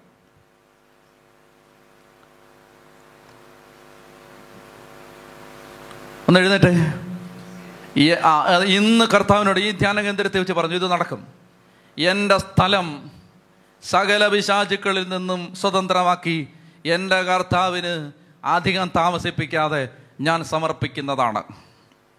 ഇത് പറഞ്ഞു എന്റെ സ്ഥലം എന്റെ ഞാൻ താമസിക്കുന്ന എന്റെ സ്ഥലം എന്റെ കർത്താവിന്റെതാക്കി ഞാൻ മാറ്റും. അതിനെന്ത് ചെയ്യണം? ഒന്നാമത് ഞാനത് വിശ്വസിക്കണം. ഞാനത് വിശ്വസിക്കണം. ഇത് കർത്താവിന്റെ സ്ഥലമാണ്. ഇവിടെ ഒരു പിശാചിനും അധികാരമില്ല. ഇല്ല. ഇതെന്റെ തമ്പുരാന്റെ സ്ഥലമാണ്. എന്റെ കർത്താവിന്റെ ചോര വീണ മണ്ണാണിത്. എന്റെ കർത്താവ് കുരിശിൽ മരിച്ച് പ്രപഞ്ചം മുഴുവൻ അവന്റെ രക്തം കൊണ്ട് ആ രക്തം കൊണ്ട് വലയം ചെയ്ത ഒരു ഭൂമിയിലാണ് ഞാൻ ജീവിക്കുന്നത്. അല്ലാതെ മോശ അഗ്രഹനും ജീവിച്ച കാലത്തല്ല ഞാൻ ജീവിക്കുന്നത്. അവിടുന്ന് എവിടുന്നെങ്കിലും ഒരു വചനം പൊക്കിക്കൊണ്ട് വരരുത്. മനസ്സിലായോ? അതായത് ദാവീദ് പ്രാർത്ഥിച്ചു എന്റെ പരിശുദ്ധാത്മാവിനെ എടുത്തു കളയല്ലേ മറുപടി ഞാൻ ദാവീദിന്റെ കാലത്തല്ല ജീവിക്കുന്നത്. ദാവീദിന്റെ പുത്രനായ യേശുവിന്റെ കാലത്താണ് ജീവിക്കുന്നത്. അവൻ ചോര കൊടുത്ത് വാങ്ങിച്ച പരിശുദ്ധാത്മാവിനെ എടുക്കാൻ അവന് പോലും പറ്റില്ല എന്റെ ഉള്ളിൽ നിന്ന്. പിന്നല്ലേ? അവൻ ചോര കൊടുത്ത് ദാവീദിന്റെ കാലമല്ല ഇത്. കേട്ടോ? പലരും വിചാരിച്ചിരിക്കുന്നത് ദാവീദിന്റെ മോശയുടെ കാലമാണെന്നാണ്. അല്ല നമ്മൾ യേശുവിന്റെ കാലത്താണ് യേശുവിന്റെ കാലത്താണ് ജീവിക്കുന്നത്. യേശുവിന്റെ കാലത്ത് യേശുവിന്റെ കാലത്ത് ജീവിക്കുന്ന യേശുവിന്റെ കുരിശ് മരണത്തിന് ശേഷം ജീവിക്കുന്ന യേശുവിന്റെ കുരിശിലെ രക്തം ഒഴുകിയ ഈ മണ്ണിൽ ജീവിക്കുന്ന എന്റെ മണ്ണിൽ ഒരു പിശാചിന് അധികാരമില്ല. ആരിറക്കി വിടണം? ധ്യാനഗുരുക്കമ്മ വരട്ടെ? വരില്ല വരരുത് എന്ന് ഞാൻ പ്രാർത്ഥിക്കുന്നു.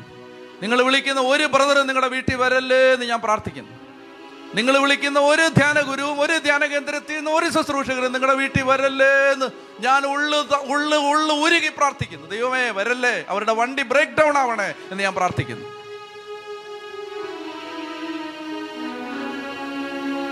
അപ്പൊ നിങ്ങൾ എന്ത് ചെയ്യും? അപ്പൊ നിങ്ങൾ സകല ധ്യാന ഗുരുക്കന്മാരെയും വിളിച്ച് മടുക്കുമ്പോ നിങ്ങൾ സകല ബ്രദർമാരെയും വിളിച്ച് മടുക്കുമ്പോ നിങ്ങൾ നിങ്ങളുടെ ഉള്ളിൽ ദൈവം നിക്ഷേപിച്ച അപരിമയമായ ശക്തി തിരിച്ചറിഞ്ഞിട്ടും മടുത്തിട്ട് ഇറങ്ങിപ്പോള എന്ന് യേശുവിന്റെ നാമത്തിൽ നീ പറയുമ്പോ ഒരു ധ്യാനഗുരുവും വരണ്ട. പോവും മാമോദീസ സ്വീകരിച്ച നിന്റെ ഉള്ളിൽ ദൈവം നിക്ഷേപിച്ച ശക്തിയെക്കുറിച്ച് എന്റെ പ്രിയപ്പെട്ട മകനെ മകളെ നീ ഓർത്തിരിക്കണം നീ അറിഞ്ഞിരിക്കണം. വിശുദ്ധ കുർബാന സ്വീകരിച്ചിട്ടാണ് നീ ആ വീട്ടിലേക്ക് ചെല്ലുന്നത്. അതിനേക്കാൾ ശക്തനല്ല പിശാചി. ഇതൊക്കെ എന്താ ആളുകൾക്ക് മനസ്സിലാവാത്തത്? തല കൊണ്ട് ആലോചിച്ച് നോക്കണം. അടിമത്തത്തിലേക്ക് നയിക്കാനാണോ യേശു വന്നത്? അതോ സ്വാതന്ത്ര്യം തരാനാണോ? അത്ര മാത്രം ഓർത്താൽ മതി. നിങ്ങൾ സത്യം അറിയുകയും സത്യം നിങ്ങളെ കെട്ടിയിടുകയും ചെയ്യുമെന്നല്ല സത്യം നിങ്ങളെ ഭീതിപ്പെടുത്തുമെന്നല്ല. അയ്യോ എന്റെ സ്ഥലത്ത് പിശാചുകൊണ്ട് ഞാൻ എന്നെ ഈ ധ്യാനഗുരുവിനെ വിളിച്ചിട്ട് വരുന്നില്ല എന്ന് പറഞ്ഞ് നിങ്ങൾ ഭയപ്പെട്ട് കഴിയാനല്ല ദൈവം സത്യം ഈ സത്യമായി ദൈവം ഭൂമിയിലേക്ക് മറിച്ച് നീ പഠിക്കേണ്ട വിശ്വസിക്കുന്നവരോട് കൂടെ ഈ അടയാളങ്ങൾ ഉണ്ടായിരിക്കും. അവർ എന്റെ നാമത്തിൽ പിശാചുക്കളെ ബഹിഷ്കരിക്കും. നിനക്ക് സത്യമാണോ വേണ്ടത് പേടിയാണോ? നിനക്ക് വിശ്വാസമാണോ വേണ്ടത് ഭയമാണോ വേണ്ടത്? നീ തീരുമാനിച്ചോളുക. അതുകൊണ്ട് തന്നെ പ്രിയപ്പെട്ട സഹോദരങ്ങളെ നിങ്ങളിത് മനസ്സിലാക്കിയിരിക്കുക.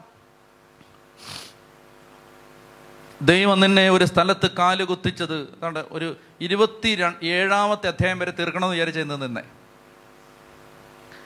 ഒരധ്യായത്തിൽ രണ്ട് വാക്യം പോലും ആയിട്ടില്ല. തൊണ്ണൂറ് വയസ്സുള്ള അമ്മച്ചി വീണ്ടും കത്തെഴുതിക്കൊണ്ടിരിക്കുകയാണ്. എങ്ങനെയും ഇതൊന്ന് തീർക്കുക അത് കണ്ടിട്ട് വേണം മരിക്കാനെന്ന് പറഞ്ഞിട്ട്. എന്നെ ചെയ്യാൻ പറ്റും. അപ്പോൾ അതുകൊണ്ട് നിങ്ങൾ ആലോചിച്ച് നോക്കിയേ. ഒറ്റ രാത്രി കൊണ്ട് ഒരു ദിവസം കൊണ്ട് എല്ലാം നടക്കണമെന്ന് വാശി പിടിക്കരുത്. കേട്ടോ? നിരന്തരമായ വിശ്വാസം. ഇപ്പം നിങ്ങൾ ഒരു സ്ഥലത്ത് നിങ്ങൾ ചിന്തിച്ചേ ഒരു സ്ഥലത്ത് ആളുകൾ വന്ന് താമസിച്ചിരിക്കുന്നു. നിങ്ങൾ നൈജീരിയ എന്ന് വന്നു. വന്നപ്പോൾ നിങ്ങളുടെ സ്ഥലത്ത് പത്ത് പേര് കയറി വീട് കിട്ടി താമസിച്ചിരിക്കുകയാണ്. അപ്പം നിങ്ങൾ എന്ത് ചെയ്തു? ലോക്കൽ അധികാരികളെ സമീപിച്ചു. അല്ലെങ്കിൽ നിങ്ങൾ പോലീസിന്റെ സഹായം തേടി. കേസ് കൊടുത്തു. കേസ് എടുക്കാൻ ഇച്ചിരി സമയമെടുത്തു. അതിനൊക്കെ ഇച്ചിരി കാലതാമസമുണ്ട്. അല്ലാതെ ഇന്ന് രാത്രി നീ എന്ന് പറഞ്ഞാൽ നാളെ എന്ന് ചിലപ്പോൾ ഇറങ്ങിപ്പോണമെന്നില്ല ചിലപ്പോൾ രണ്ടാവശ്യം പറയണം. ചിലപ്പോൾ ഇച്ചിരി കട്ടികൂട്ടി പറയണം. ചിലപ്പോൾ കൽപ്പിക്കണം. മനസ്സിലായില്ലേ? ഇതൊക്കെ നമ്മൾ നോർമൽ മനുഷ്യർ മനസ്സിലാവുന്ന കാര്യങ്ങളല്ലേ? അതുകൊണ്ട് വിശ്വാസത്തോടെ നീ കാലുകുത്തി പത്ത് തവണ അതിലെ നടക്ക്. ഇതൊക്കെ പോവും. ഐശ്വര്യം വരും. നിന്റെ വീട്ടിൽ ഐശ്വര്യം വരും. നിന്റെ കടബാധ്യതയിലും സാമ്പത്തിക ഞെരുക്കത്തിലൊക്കെ ഒറ്റ രാത്രി കൊണ്ട് ആകാശത്തുനിന്ന് തൂക്കിയിടണമെന്നൊന്നും വാശി പിടിക്കരുത്.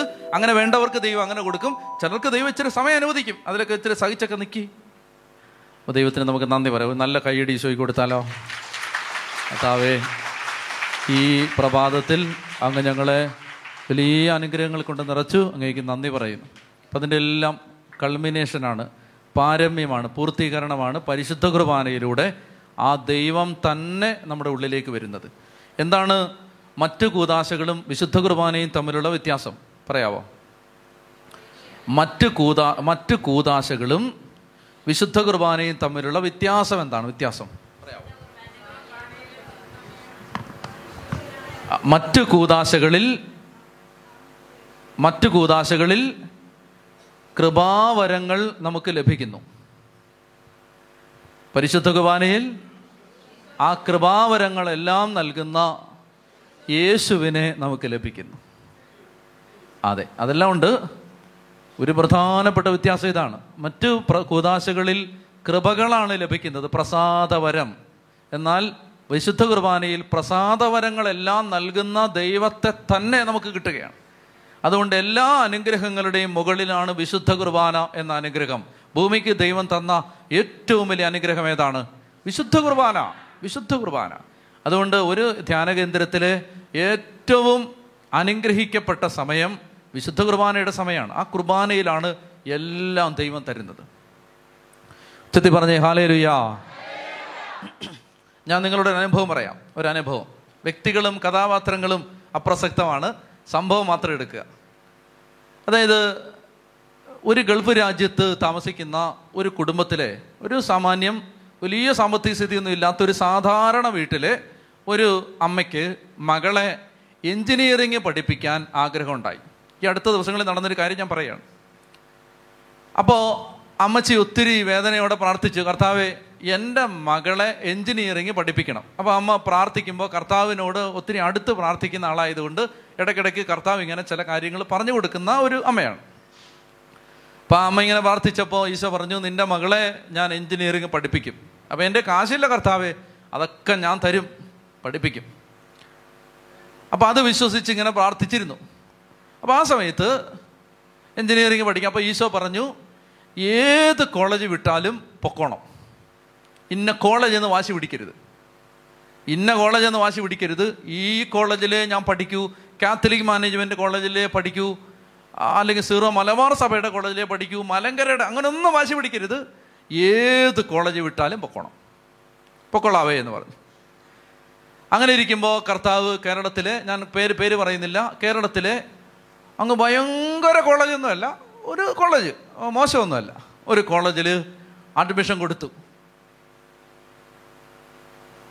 അപ്പോൾ ഇങ്ങനെ ഒന്ന് പോണോ?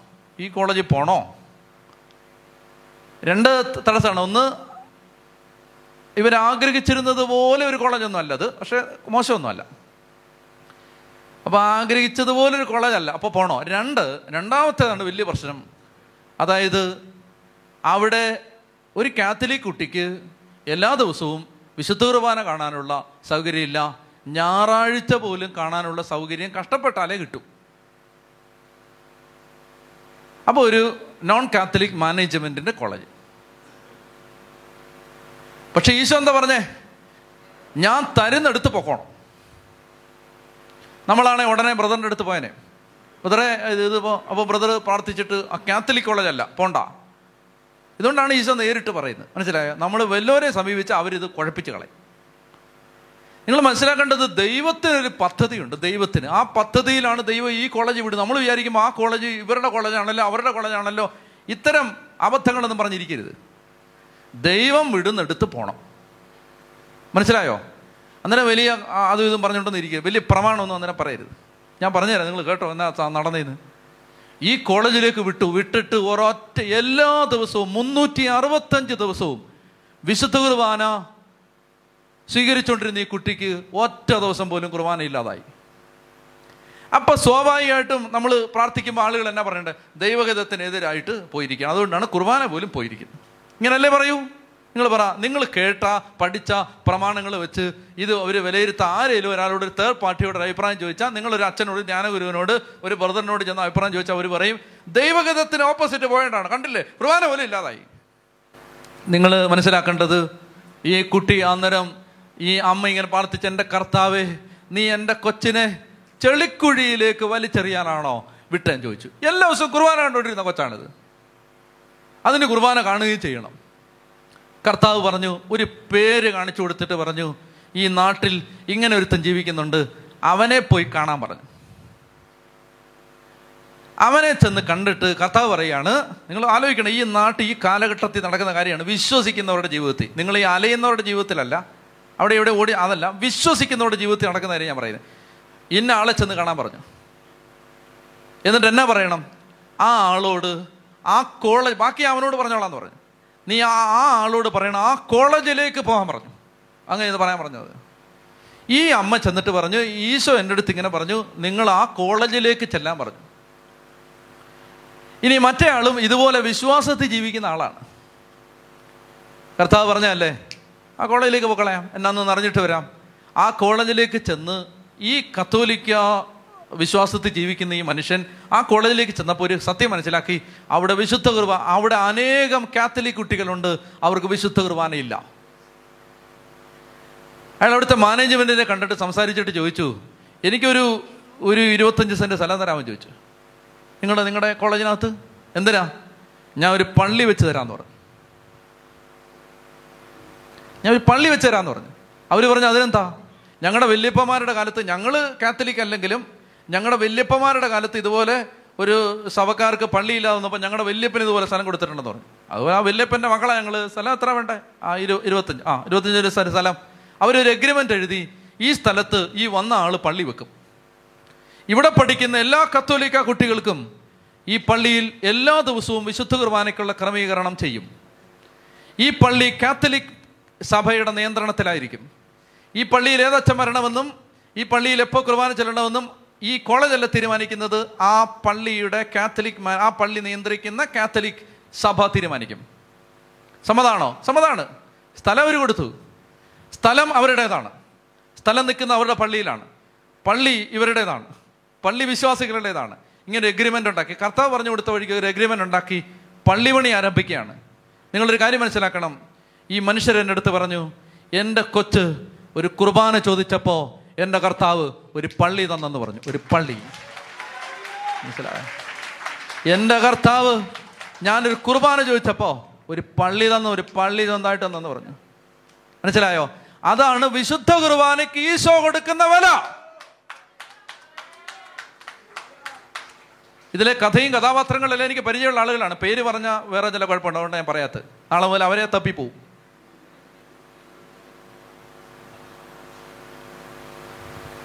ഞങ്ങളെക്കുറിച്ച് വല്ലതും സംസാരിക്കുന്നുണ്ടോ? എന്നൊക്കെ ചോദിച്ച് പൊക്കളയും. അതുകൊണ്ടാണ് പറയാത്തത്. കഥാപാത്രങ്ങൾ അപ്രസക്താണ്. ആരും ആയിക്കോട്ടെ? എനിക്ക് നേരിട്ട് ഫസ്റ്റ് ഹാൻഡ് നോളജാണ് ഞാൻ പറഞ്ഞത്. കേട്ട് കഥയല്ല. നേരിട്ട് ഇതിലെ എല്ലാ കഥാപാത്രങ്ങളും എനിക്കറിയാം. മനസ്സിലായോ? അതാണ് ദൈവം. വിശുദ്ധ കുർബാനയ്ക്ക് ഈശോ കൊടുത്ത വില അതാണ്. അങ്ങപ്പം നീ കുർബാന കാണാതിരുന്നാൽ നീ നല്ല നോക്ക് ഈശോ അത്രയ്ക്ക് ഒരു കുർബാന ഇല്ലെന്ന് പറഞ്ഞപ്പോൾ പള്ളി വെച്ച് കൊടുത്തു. ഓ എന്തു കാര്യം ഇതൊക്കെ? ഉച്ചത്തി പറഞ്ഞേ ഹാലേ ലുയാ ഹാലേ ലുയാ ഹാലേ ലുയാ നിയമാവർത്തനം പന്ത്രണ്ട് അഞ്ചാണ് നമ്മൾ വായിച്ചത്. നിങ്ങളുടെ ദൈവമായ കർത്താവ് തന്റെ നാമം സ്ഥാപിക്കാനും തനിക്ക് വസിക്കാനുമായി നിങ്ങളുടെ സകല ഗോത്രങ്ങളിൽ നിന്ന് തിരഞ്ഞെടുക്കുന്ന സ്ഥലം ഏതെന്ന് അന്വേഷിച്ച് നിങ്ങൾ അവിടേക്ക് പോകണം. അർത്ഥം മനസ്സിലായോ? ഇതിന് രണ്ടർത്ഥമാണുള്ളത്. ഞാൻ നിങ്ങളുടെ വീടിനെ കുറിച്ച് പറഞ്ഞു അത് ദേവാലയമാണ്. ആ ദേവാലയം എന്തിനാണ്? ആ ദേശം നിങ്ങൾ പിടിച്ചെടുക്കണം ആ കോമ്പൗണ്ട് രണ്ട് ഞാൻ പള്ളിയെക്കുറിച്ച് പറഞ്ഞു ആ പള്ളി കമാൻഡിങ് ഓഫീസാണ് പിടികിട്ടിയോ? മറന്നുപോയോ? അത് ആ ദേശം പിടിച്ചെടുക്കാനുള്ള വാച്ച് ടവറാണ് അത് കമാൻഡിങ് സൈനിക താവളമാണ്. അമേരിക്ക ഈ ഇന്ത്യ പിടിച്ചെടുക്കാൻ വേണ്ടി ഇന്ത്യയിൽ ഒരു സ്ഥലത്ത് വേറ്റിനാട് വന്ന് പട്ടാളക്കാരെ താമസിപ്പിച്ചിരിക്കുകയാണെന്ന് വെച്ചോ അതവർ അതാണ് പള്ളി. ഓരോ പള്ളിയും. അതുകൊണ്ട് നിങ്ങൾ ദേവാലയ ദൈവം നമുക്ക് തന്നിരിക്കുന്നത് ആ ഏരിയ പിടിച്ചെടുക്കാൻ വേണ്ടിയിട്ട്. എങ്ങനെയാണ് ആ ഏരിയയിലുള്ള മനുഷ്യൻ മുഴുവൻ പീഡിപ്പിച്ചും ശത്രുക്കളാക്കിയും ഇറക്കി വിട്ടുവാണോ? അല്ല അവരെ സ്നേഹിച്ചും കരുണ കാണിച്ചും അവരോട് വിശാല മനസ്കത കാണിച്ചും അവരെ സ്വന്തമായിട്ട് കരുതിയും അവരുടെ വീടുകളിൽ പോയും അവരോട് ഇടപഴകിയും അവർക്ക് കർത്താവിന്റെ സ്നേഹം കാണിച്ചു കൊടുത്തും നിങ്ങളുടെ ടെറിറ്ററിയിലുള്ള സകല വിശ്വാസികളെയും നിങ്ങൾക്ക് ദൈവം തന്ന വിശ്വാസം കൊണ്ട് പുറത്താക്കിയും നിങ്ങൾ ആ ദേശം പിടിച്ചെടുക്കണം. അങ്ങനെ പിടിച്ചെടുക്കാനാണ് നിങ്ങളെ സകല ജില്ലയിൽ നിന്നുള്ള ആളുകൾ ഇവിടെ വരും. എല്ലാവരോടും ഞാൻ പറയുകയാണ് ആ ജില്ല ഇനി പിശാജിന്റെതായാൽ നിനക്കാണ് ഉത്തരവാദിത്തം.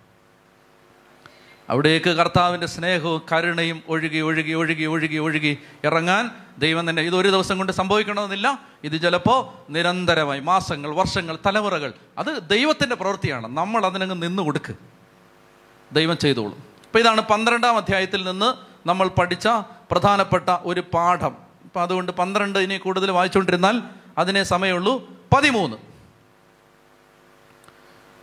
പതിമൂന്നാമത്തെ അധ്യായത്തിൽ നമ്മൾ വായിക്കുന്നത് ഒന്നാമത്തെ വാക്യം വായിക്കണം. പതിമൂന്നാം അധ്യായം ഒന്നാം വാക്യം നിങ്ങളുടെ ഇടയിൽ നിന്ന് ഒരു പ്രവാചകനോ സ്വപ്ന വിശകലനക്കാരനോ വന്ന് ഒരടയാളമോ അത്ഭുതമോ നിങ്ങൾക്ക് വാഗ്ദാനം ചെയ്താലും അവൻ പറഞ്ഞ വിധം സംഭവിക്കുകയും ചെയ്താലും നിങ്ങൾക്ക് അജ്ഞാതരായ അന്യദേവന്മാരെ നമുക്ക് പിഞ്ചെല്ലാം അവരെ സേവിക്കാം എന്ന് അവൻ പറയുകയാണെങ്കിൽ നിങ്ങൾ ആ പ്രവാചകന്റെയോ വിശകലനക്കാരന്റെയോ വാക്കുകൾ കേൾക്കരുത്.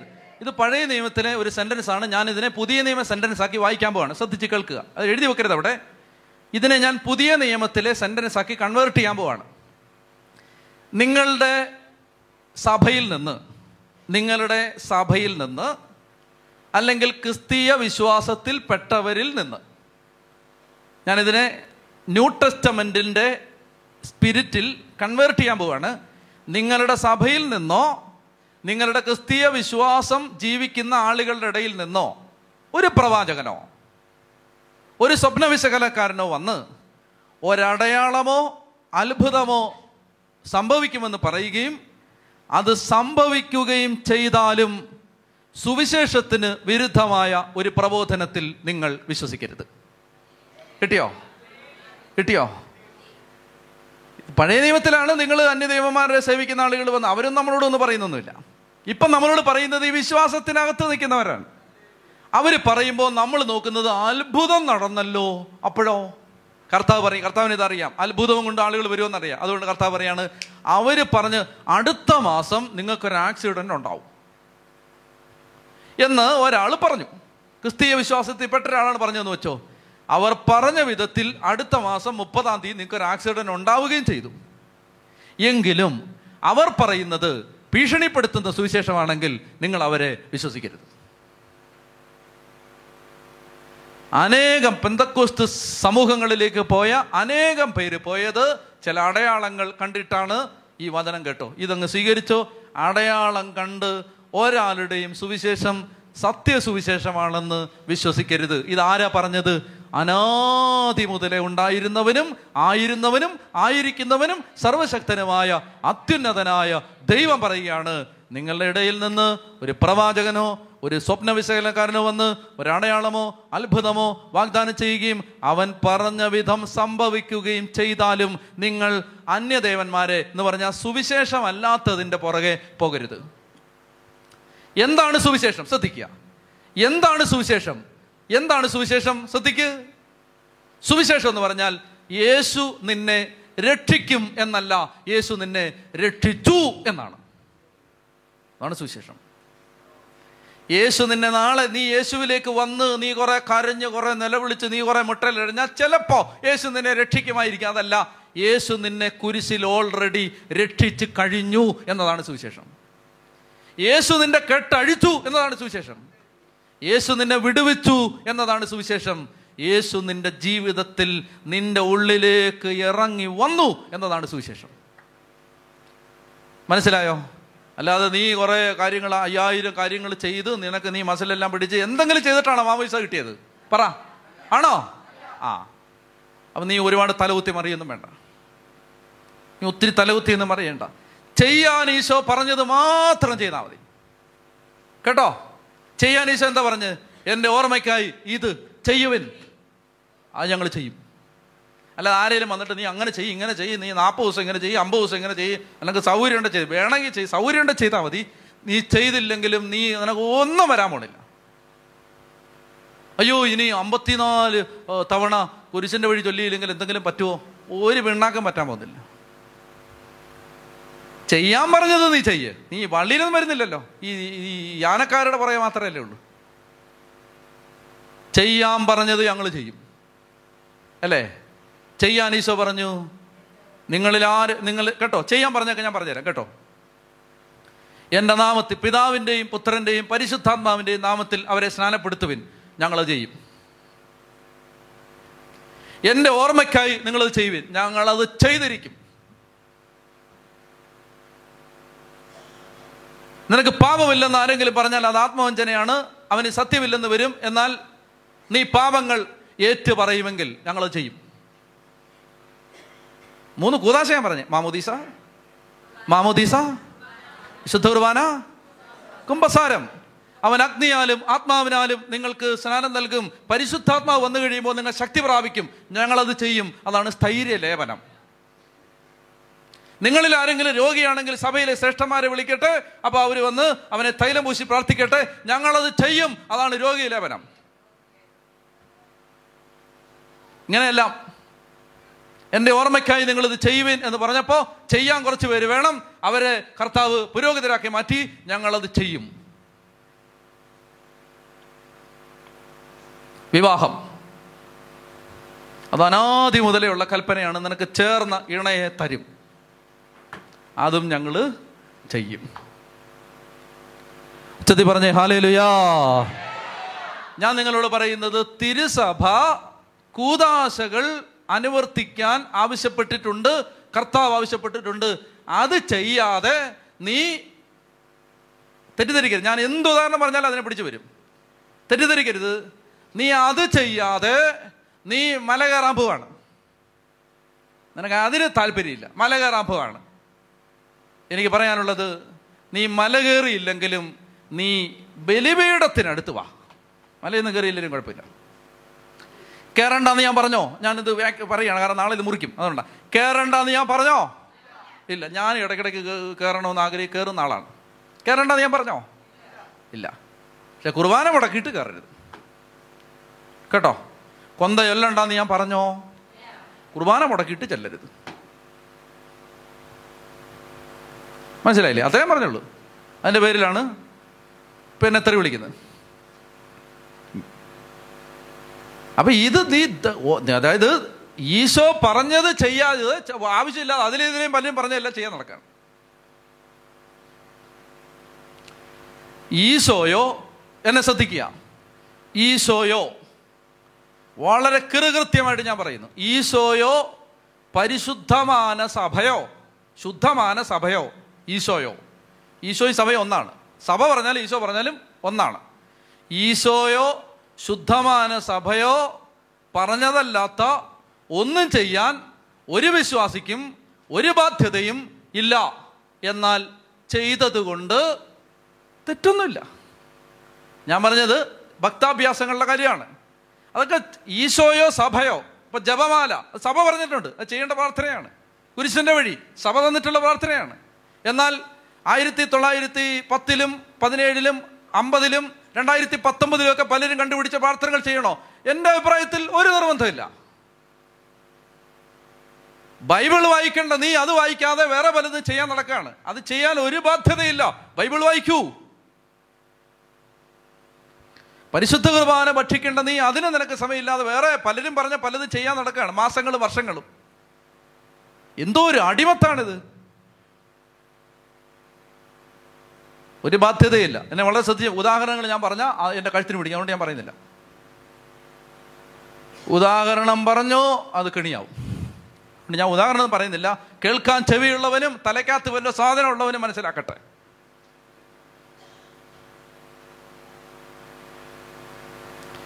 എന്റെ പൊന്നുമോനെ ഈശോ പറഞ്ഞ് ചെയ്യേ. ഈശോ പറഞ്ഞ ആദ്യം ചെയ്യേ. പിന്നെ നിനക്ക് സമയം അത് കഴിഞ്ഞ് സമയമുണ്ടെങ്കിൽ മറ്റേതൊക്കെ ചെയ്തോ. നിനക്ക് ഇപ്പം ഇഷ്ടം പോലെ ലെഷർ ടൈം ഉണ്ടെങ്കിൽ ബാക്കിയെല്ലാം ചെയ്യും. ഞാൻ നിങ്ങളോട് പറയട്ടെ കർത്താവ് പറഞ്ഞത് ചെയ്യാൻ തന്നെ ഇവിടെ സമയമില്ല.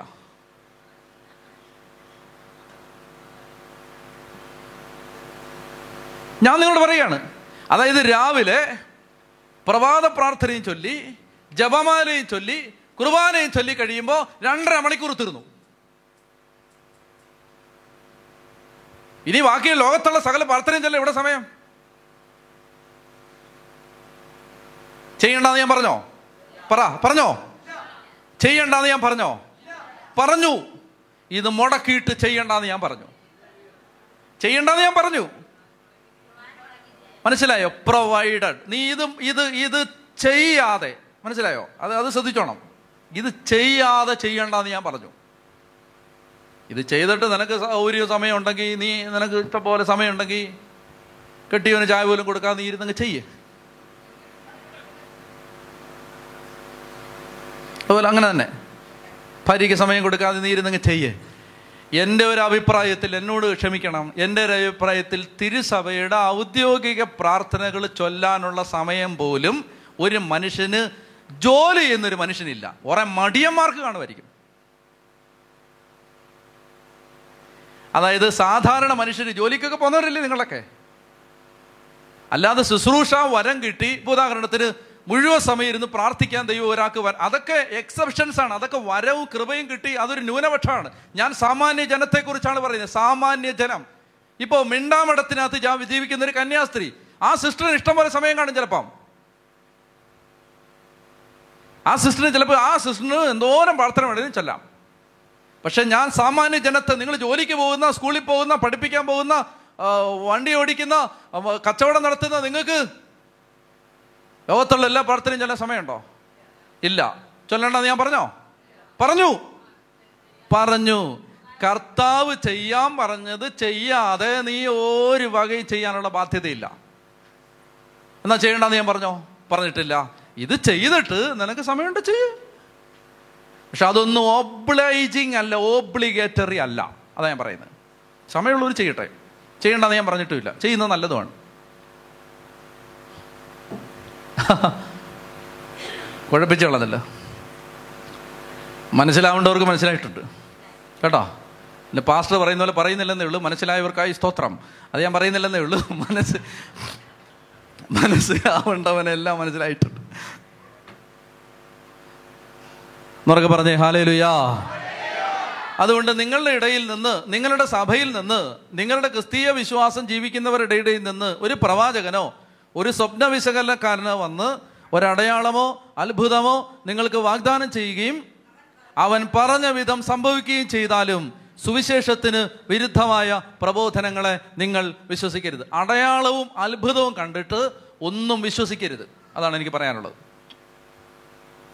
അടയാളവും അത്ഭുതവും കണ്ടിട്ട് ഒന്നും വിശ്വസിക്കരുത്. നിങ്ങൾ നിങ്ങൾ ചിന്തിച്ചിട്ടുണ്ടാവും. അല്ലെ നമുക്ക് തന്നെ ചിലപ്പോൾ തോന്നും. അതായത് ടെസ്റ്റിമണികൾ വരുന്നതിന് കയ്യും കണക്കുമില്ല ഇഷ്ടം പോലെ വരുന്നുണ്ട്. സാക്ഷ്യങ്ങൾ. ഇവിടെ വന്ന് പ്രാർത്ഥിച്ചു ധ്യാനം കൂടി ഉണ്ടായ സാക്ഷ്യങ്ങൾ. പലതും നമ്മൾ പറഞ്ഞിട്ടില്ല പറയുന്നില്ല. വല്ലപ്പോഴും ഇടയ്ക്കൽ എന്തെങ്കിലും ഒരു സന്ദർഭത്തിൽ ഓർമ്മ വരുന്നത് അതും വളരെ റിസർവ് ചെയ്ത് സെൻസർ ചെയ്ത് പറയുന്നു. എന്തുകൊണ്ട്? അത് കണ്ടിട്ട് നിങ്ങൾ ഈ പ്രബോധനത്തെ വിലയിരുത്തരുത്. അതിനു വേണ്ടിയിട്ടാണത്. അത് കണ്ട അതായത് അവിടെ ആ ധ്യാനകേന്ദ്രത്തിൽ പോയ ഈ അത്ഭുതം നടന്നു. അതിന്റെ പേരിൽ ഇവിടെ വന്ന് നിങ്ങൾ ഈ വചനം കേൾക്കരുത്. നിങ്ങൾ ഈ വചനത്തെ ഒരത്ഭുതത്തിന്റെയും വെളിച്ചത്തിൽ സ്വീകരിക്കരുത്. ഈ വചനത്തെ വചനമായി സ്വീകരിക്കണം. അല്ലാതെ അത് നടക്കും ഇത് നടക്കും എന്ന് പറഞ്ഞൊന്നും ഇവിടെ വരരുത്. വന്നില്ലേലും ഒരു പ്രയാസമില്ല. നിങ്ങൾ വീട്ടിൽ ഇരുന്ന് പ്രാർത്ഥിക്കാനാണ് കൃപയെങ്കിൽ അങ്ങനെ ചെയ്താലും മതി.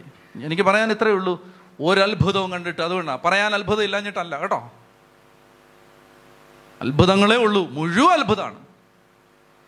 പക്ഷെ പലതും പറയുന്നില്ല. റിസർവ് ചെയ്ത് വെച്ചിരിക്കുകയാണ്. അതിന് കാരണം എന്താണെന്ന് വെച്ചാൽ അവിടെ ഇങ്ങനെ അറിഞ്ഞോ അവിടെ ആ ധ്യാന കേന്ദ്രത്തിൽ ഇങ്ങനെ അത്ഭുതം നടന്നു. പിന്നെ ഇതെല്ലാം റെക്കോർഡ് ചെയ്യപ്പെടുന്നുണ്ട്. സകലമാന ഇതിലൂടെയും പോവും അപ്പോൾ അവിടെ അറിയും അവിടെ അവിടെ ഒന്ന് പോകണം അവിടെ ഒരു അത്ഭുതം നടന്നു. അത് അവിടെ നിന്ന് പോകണം എനിക്ക് ഇന്നലെ കർത്താവ് ഒരു വചനം കാണിച്ചു തന്നു. ലൂക്കാ സുവിശേഷത്തിന്റെ അവസാന അധ്യായങ്ങളിലേക്ക് വരുമ്പോൾ ഹെറോദേസിന്റെ മുമ്പിൽ ഈശോ ചെല്ലുന്ന ഒരു ഭാഗമുണ്ട്. ഇരുപത്തിമൂന്ന് ലൂക്ക ഇരുപത്തിമൂന്ന്. ലൂക്ക ഇരുപത്തിമൂന്നിൽ എട്ടാമത്തെ വാക്യം. ആറ് മുതൽ വായിക്കാം. ലൂക്ക ഇരുപത്തിമൂന്ന് ആറ് മുതൽ വായിക്കാം. ഇത് കേട്ട് പീലാത്തോസ് ഈ മനുഷ്യൻ ഗലീലിയക്കാരനാണോ? എന്ന് ചോദിച്ചു. അവൻ ഹേറോദേസിന്റെ അധികാരത്തിൽപ്പെട്ടവനാണെന്നറിഞ്ഞപ്പോൾ പീലാത്തോസ് അവനെ അവന്റെ അടുത്തേക്ക് അയച്ചു. ആ ദിവസങ്ങളിൽ ഹേറോദേശ് ജെറുസലേമിലുണ്ടായി. ഇനി ശ്രദ്ധിക്കുക ഇനി ആരും വായിക്കണ്ട എന്നെ കേൾക്കുക. ഹേറോദേശ് നിങ്ങളുടെ ബൈബിൾ നോക്കിയോ? ഹേറോദേശ് യേശുവിനെ കണ്ടപ്പോൾ അത്യധികം സന്തോഷിച്ചു.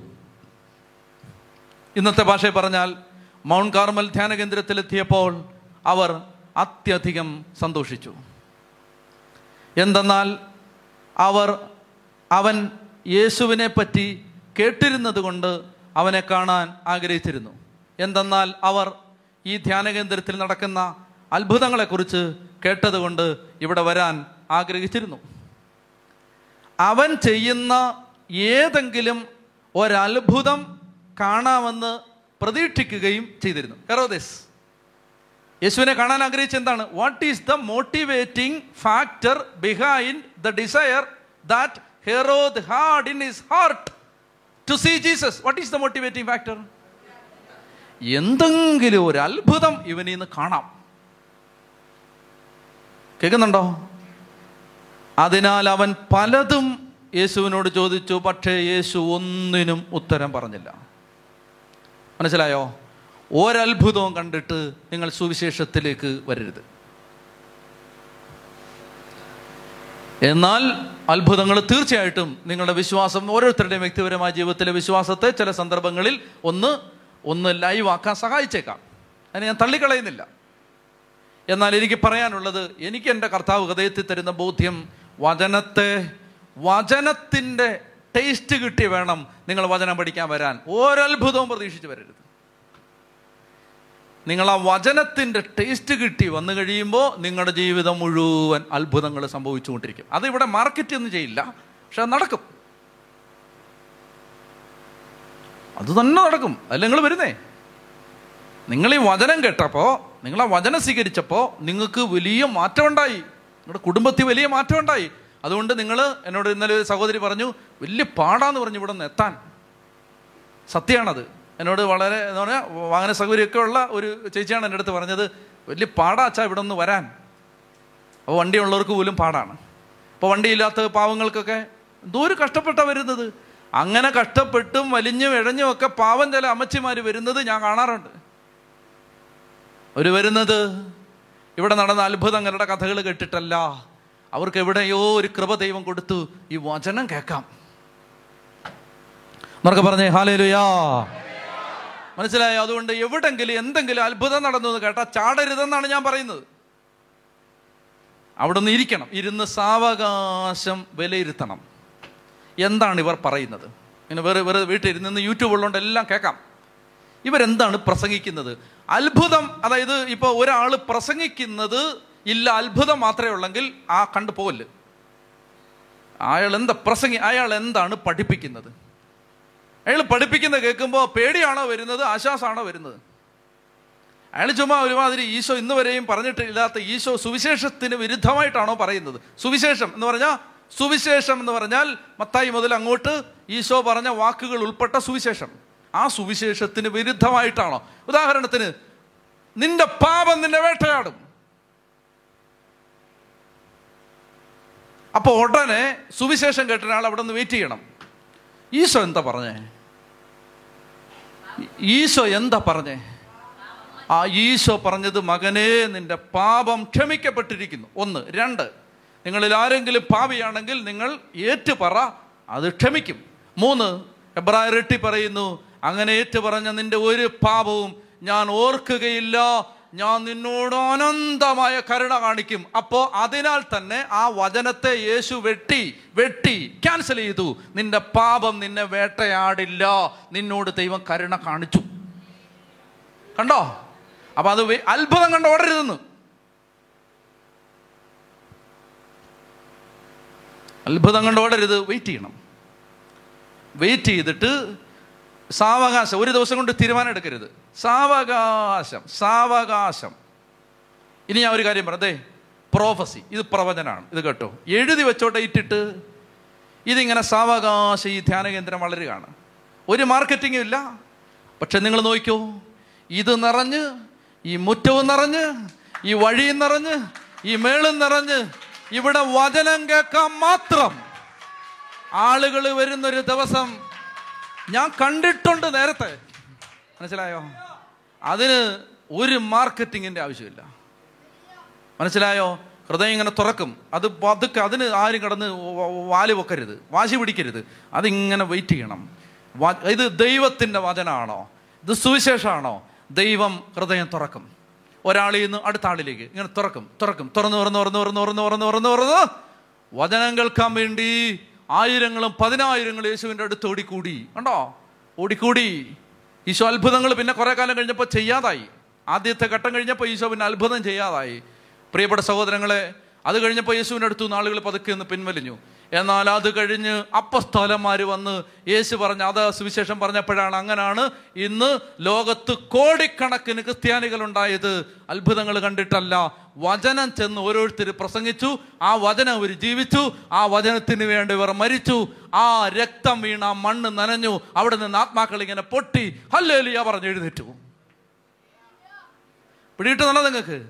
അതായത് തോമാസ് ലീഹ എന്ന് പറയുന്ന ഒരൊറ്റ മനുഷ്യൻ പിന്നീട് കുറച്ച് നാൾ കഴിഞ്ഞ് ഫ്രാൻസിസ് സേവർ എന്ന് പറഞ്ഞ ഒരൊറ്റ മനുഷ്യൻ നടന്നതാണ് ഇതിൽ അതുകൊണ്ടാണ് നമ്മളൊക്കെ ഇന്ന് യേശുവേ എന്ന് വിളിക്കുന്നത്. തോമസ് ലീഗ ചെയ്ത ഒരൊറ്റ അത്ഭുതം പോലും എന്റെ മെമ്മറിയിലില്ല. ഇല്ല.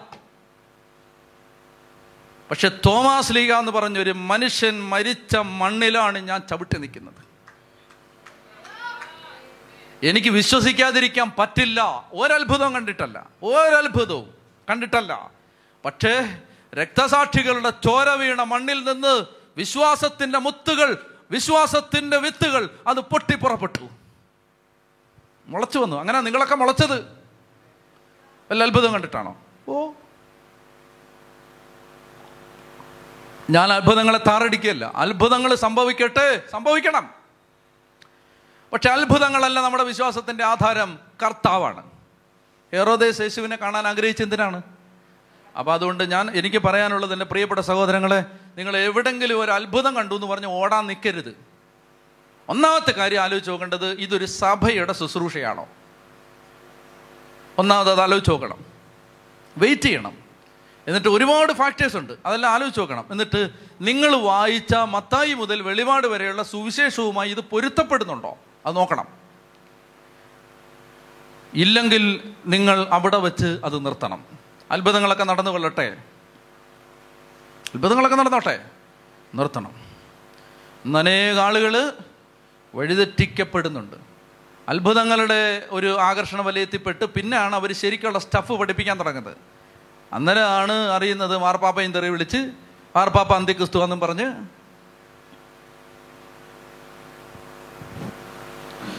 ഉച്ചതി പറഞ്ഞേ ഹാലേ ലുയാ ഉച്ചതി പറഞ്ഞേ ഹാലേ ലുയാ പോട്ടെ. അപ്പോ നിയമാവർത്തന പുസ്തകം പതിമൂന്നാം അധ്യായം പറയുകയാണ് നിങ്ങൾ ആ പ്രവാചകന്റെയോ മൂന്നാം വാക്യം നിങ്ങൾ ആ പ്രവാചകന്റെയോ വിശകലനക്കാരന്റെയോ വാക്കുകൾ കേൾക്കരുത്. ഇനിയാണ് രസം. എന്തുകൊണ്ടെന്നാൽ നിങ്ങൾ പൂർണ ഹൃദയത്തോടും പൂർണാത്മാവോടും കൂടെ തന്നെ സ്നേഹിക്കുന്നുണ്ടോ എന്നറിയാൻ നിങ്ങളുടെ ദൈവമായ കർത്താവ് നിങ്ങളെ പരീക്ഷിക്കുകയാണ്. അപ്പൊ ഈ അത്ഭുതം നിങ്ങളെ ദൈവം പരീക്ഷിക്കാനായി അനുവദിച്ചതാണ്. നിങ്ങൾ സുവിശേഷം വിട്ടു പോകുമോ? നിങ്ങൾ സഭ വിട്ടു പോകുമോ? എന്നറിയാൻ നിങ്ങളുടെ നിങ്ങളുടെ വിശ്വാസം പരീക്ഷിക്കാം. കണ്ടോ? അതുകൊണ്ട് ടി വിയിൽ ഒരു അത്ഭുതം കണ്ടു. രാവിലെ പ്രഭാതത്തിൽ നടന്ന ഒരു ഷോയിൽ ഒരു അത്ഭുതം. അത്ഭുതത്തെക്കുറിച്ച് ഞാൻ പറയാം. അവിടെ നിന്നൊക്കെ തിരിച്ചു വന്ന ചില ആളുകളുണ്ട്. അവർ പറഞ്ഞു തരും. അത്ഭുതങ്ങൾ എങ്ങനെയാണ് ടി വിയിലൊക്കെ കാണിക്കുന്നതെന്ന്. എനിക്ക് പറയാനുള്ളത് നിങ്ങളിത് ശ്രദ്ധിക്കണം. അതായത് അത്ഭുതങ്ങൾ ദൈവത്തിൽ നിന്ന് വരാം എന്തോരോ അത്ഭുതങ്ങൾ നമുക്ക് പറഞ്ഞാൽ വിശ്വസിക്കാൻ പറ്റാത്ത അത്ഭുതങ്ങൾ എത്രയോ സഹോദരന്മാരുടെ എത്രയോ വൈദികരുടെ ശുശ്രൂഷയും നടക്കുന്നു. നിങ്ങൾ കാണുന്നില്ലേ അതൊക്കെ? എന്തോരോ നമുക്ക് വിശ്വസിക്കാൻ പറ്റാത്ത കാര്യങ്ങൾ നമ്മുടെ പ്രിയപ്പെട്ട പുരോഹിതന്മാർ പ്രിയപ്പെട്ട അൽമായ സഹോദരന്മാർ ശുശ്രൂഷ ചെയ്യുമ്പോൾ നടക്കുന്നു. എന്തോരോ അത്ഭുതങ്ങൾ ദൈവത്തിൽ നിന്ന് അത്ഭുതങ്ങൾ വരും. എന്നാൽ എല്ലാ അത്ഭുതങ്ങളും ദൈവത്തിൽ നിന്ന് വരണമെന്നില്ല.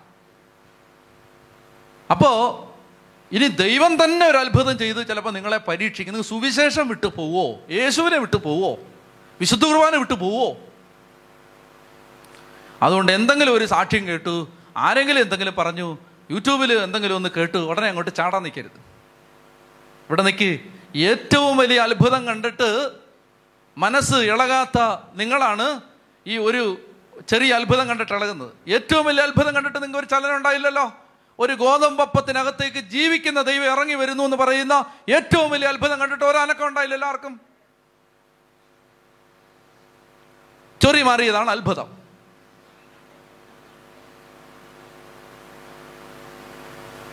മനസ്സിലായോ? ചൊറി മാറിയതാണ് ഏറ്റവും വലിയ അത്ഭുതം.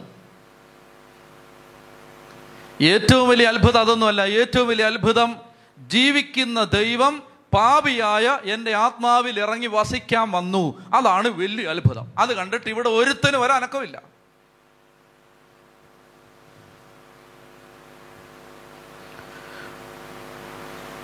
നിങ്ങളുടെ ദൈവമായ കർത്താവിനെ അനുഗമിക്കുകയും ഭയപ്പെടുകയും ചെയ്യുവിൻ. നിങ്ങൾ അവിടുത്തെ കൽപ്പനകൾ പാലിക്കുകയും അവന്റെ വാക്ക് കേൾക്കുകയും അവിടുത്തെ സേവിക്കുകയും അവിടുത്തോട് ചേർന്ന് നിൽക്കുകയും ചെയ്യുവിൻ. ഓക്കെ അതാണ് പതിമൂന്നാം അധ്യായത്തിൽ നിന്ന് അത്രയും മതി.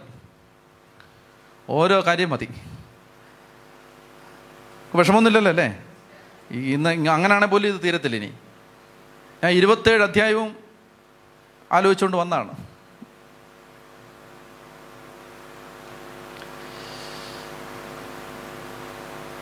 നിയമാവർത്തനം പതിനാല്. അതുകൂടെ പറഞ്ഞാൽ ഇത് തീരും. ഇന്ന് എല്ലാം കോൺട്രവേഴ്ഷ്യൽ സബ്ജക്ട്സ് ആണ് ഇന്നെല്ലാം. അടുത്തത് അതിനേക്കാൾ വലിയ കോൺട്രവേഴ്സിയാണ് ദശാംശം. എന്നെ ഒത്തിരി പേര് തെറി വിളിച്ചു. ദശാംശം കൊടുക്കരുതെന്ന് അച്ഛൻ പഠിപ്പിച്ചു. ഞാൻ പഠിപ്പിച്ചിട്ടില്ല.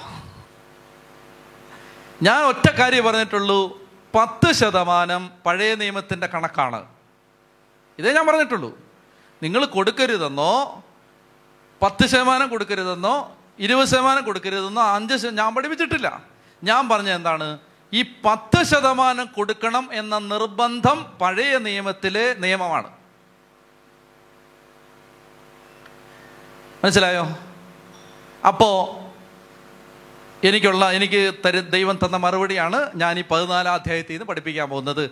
അങ്ങനെ പത്ത് ശതമാനം കൊടുത്തില്ലെങ്കിൽ അത് പാപമാണെന്ന് ആരെങ്കിലും പഠിപ്പിക്കുന്നുണ്ടെങ്കിൽ നിങ്ങൾ ദശാംശത്തെക്കുറിച്ചുള്ള മുഴുവൻ ടീച്ചിങ് അനുസരിക്കണം. അതായത് പത്ത് ശതമാനം നീ നൂറ് കിട്ടിയ പത്ത് കൊടുത്തില്ലെങ്കിൽ ദൈവം നിന്നെ ശിക്ഷിക്കും എന്നാരെങ്കിലും പഠിപ്പിക്കുന്നുണ്ടെങ്കിൽ ഹലോ അങ്ങനെയുള്ളവരെ എല്ലാം ഞാൻ വെല്ലുവിളിക്കുന്നു. നിങ്ങൾ ദശാംശത്തിലെ ഒരു കാര്യം മാത്രമേ പറഞ്ഞിട്ടുള്ളൂ ബാക്കി രണ്ട് കാര്യം കൂടി നിങ്ങൾ അനുസരിക്കണം. നമുക്ക് നോക്കാം വെയിറ്റ് ചെയ്യും ദശാംശം എന്ന് പറഞ്ഞാൽ മൂന്ന് ടൈപ്പ് ദശാംശമുണ്ട് മൂന്ന് ടൈപ്പ് അതിലെ ഒരു ടൈപ്പാണ് എന്താണ്? ദേവാലയ പുരോഹിതന്മാർക്ക് ലേവ്യർക്ക് പത്ത് ശതമാനം കൊണ്ട് കൊടുക്കണം. എനിക്ക് പറയാനുള്ളത് ഇങ്ങോട്ട് നോക്കിയേ. എനിക്ക് പറയാനുള്ളത് അങ്ങനെ ഒരു നിർബന്ധം പുതിയ നിയമത്തിലില്ല. പിന്നെ കൊടുക്കണ്ടെന്നാണോ? ശ്രദ്ധിക്കുക. അറ്റമുറിയും കേൾക്കല്ലേ? കൊടുക്കണ്ടെന്നാണോ? കൊടുക്കണം. അല്പം വിതയ്ക്കുന്നവൻ അല്പം മാത്രം കൊയ്യും കൂടുതൽ വിതയ്ക്കുന്നവൻ കൂടുതൽ കൊയ്യും എന്നിട്ട് പൗരസ്ത്രീക പറയുന്നുണ്ട്. നീ സന്മനസ്സോടെ നല്ല മനസ്സോടെ വേണം കൊടുക്കാൻ. നല്ല മനസ്സോടെ. കർത്താവ് പറഞ്ഞു കൊടുക്കുവിൻ നിങ്ങൾക്ക് കിട്ടും അമർത്തി കുലുക്കി നിറച്ചളന്ന് നിങ്ങളുടെ മടിയിൽ ഇട്ട് തരും. എത്ര കൊടുക്കണം? അതാണ് എന്റെ ചോദ്യം. ഓരോരുത്തന്റെയും കഴിവും മനസ്സും അനുസരിച്ച് കൊടുക്കണം. പത്താണോ? ഇട അമ്പത് ശതമാനം കൊടുക്കുന്നവരെ എനിക്കറിയാം. നൂറ് ശതമാനം കൊടുക്കുന്നവരെ അറിയാം. പത്ത് ശതമാനം കൊടുത്തിട്ട് അതിന്റെ പേര് വീമ്പിളക്കി ഒരു ഹൃദയദാക്ഷിണ്യം ഇല്ലാതെ കഠിന ഹൃദയനായിട്ട് ജീവിക്കുന്നവരെ അറിയാം. അമ്പത് അറുപത് എഴുപതും കൊടുത്തിട്ട് മിണ്ടാതെ കൊടുത്ത് കൊടുത്ത ഭാവം ഇല്ലാതെ പോകുന്നവരെ അറിയാം. കൊടുത്തതിന്റെ ഒരു കണക്ക് എഴുതി വെക്കാത്തവരെ അറിയാം. കൊടുക്കതിനെ കുറിച്ച് വൻപ് പറയാത്തവരെ അറിയാം. അവരൊക്കെയാണ് പുതിയ നിയമം. അല്ലാതെ ഞാൻ പത്ത് ശതമാനം കൊടുത്തു ഇന്നാണോ ഇന്ന് ഇപ്രാവശ്യം പത്ത് ശതമാനം അവർക്കാണ് കൊടുത്തു ഇവർക്കാണ് എന്തിന് ആർക്ക് വേണം ഇവിടെ നിന്റെ പത്ത് ശതമാനം? കൊണ്ട് ആറ്റിക്കള. മനസ്സിലായി? ശരിക്കും മനസ്സിലാക്കണം. അല്ല ദശാംശം കൊടുക്കരുത് എന്ന് ഡാനിയൽ അച്ഛൻ പഠിപ്പിച്ചു. പഠിപ്പിച്ചോ? പഠിപ്പിച്ച എന്താ പഠിപ്പിച്ചെന്നറിയാം? പത്ത് ശതമാനം കൊടുക്കണമെന്ന നിർബന്ധം പുതിയ നിയമത്തിലില്ല. പിന്നെ ഈ പാവപ്പെട്ട കുടിലിൽ ജീവിക്കുന്ന കൂലിപ്പണിക്കാരന് അഞ്ഞൂറ് രൂപ ഇന്ന് ശമ്പളം കിട്ടി. ആ ഇന്ന് ശമ്പളം കിട്ടിയ അഞ്ഞൂറ് രൂപയിൽ നിന്ന് അതിന്റെ പത്ത് ശതമാനം എത്രയാണ്? അമ്പത് രൂപ അയാൾ മാറ്റി വെക്കണമെന്ന് ഒരു നിർബന്ധമില്ല ഒരു നിർബന്ധമില്ല കാരണം അവൻ അറുന്നൂറ് രൂപ ലോൺ അടച്ചാലും അവന് അവന്റെ കടം തീരാത്ത അവസ്ഥയിലാണ് ഇനിയിപ്പോൾ നിൽക്കുന്നത്. അവൻ ഈ അമ്പത് രൂപ എടുത്ത് ഈ പാവ അവന്റെ കഴുത്തിന് പിടിച്ച് എങ്ങനെ ഈ അമ്പത് രൂപ വാങ്ങിക്കാൻ പറ്റും? അവന്റെ ആ കഴുത്തിന് പിടിച്ച് വാങ്ങിക്കുന്നത് തെറ്റാണ്. അവനോട് പറയേണ്ടത് നീ ഒന്നും കൊടുക്കണ്ട മോനെ നിന്റെ കടമൊക്കെ തീർക്ക്. നിന്റെ കടമൊക്കെ തീർക്ക്. ഇനി ഒരുത്തന് ഒരു കൃപ കിട്ടുകയാണ്. എന്താണ്? എനിക്ക് അഞ്ഞൂറ് രൂപ കിട്ടി. ഈ അഞ്ഞൂറ് കൊണ്ട് എന്തായാലും ഒന്നും ആവാൻ പോകുന്നില്ല. ഞാൻ അതിൽ നിന്ന് ഒരു പതിനഞ്ച് രൂപ പള്ളിക്ക് കൊടുക്കുകയാണ് അല്ലെങ്കിൽ പാവപ്പെട്ടവന് കൊടുക്കുകയാണ്. അത് നിന്റെ കൃപ. നിയമമൊന്നുമില്ലത് അത്. നിന്റെ കൃപ. നിനക്ക് കിട്ടിയ കൃപ. ഒരുത്തൻ ചിന്തിക്കുകയാണ് എന്തായാലും ഈ അഞ്ഞൂറ് കൊണ്ട് ഒന്നും നടക്കാൻ പോകുന്നില്ല. ഒന്നും നടക്കാൻ പോകുന്നില്ല. അതിൽ ഇരുന്നൂറ്റമ്പത് രൂപ ഞാൻ ആ അനാഥാലയത്തിന് കൊടുക്കാൻ പോവാണ്. അത് നിന്റെ കൃപ. നിയമമൊന്നുമില്ല.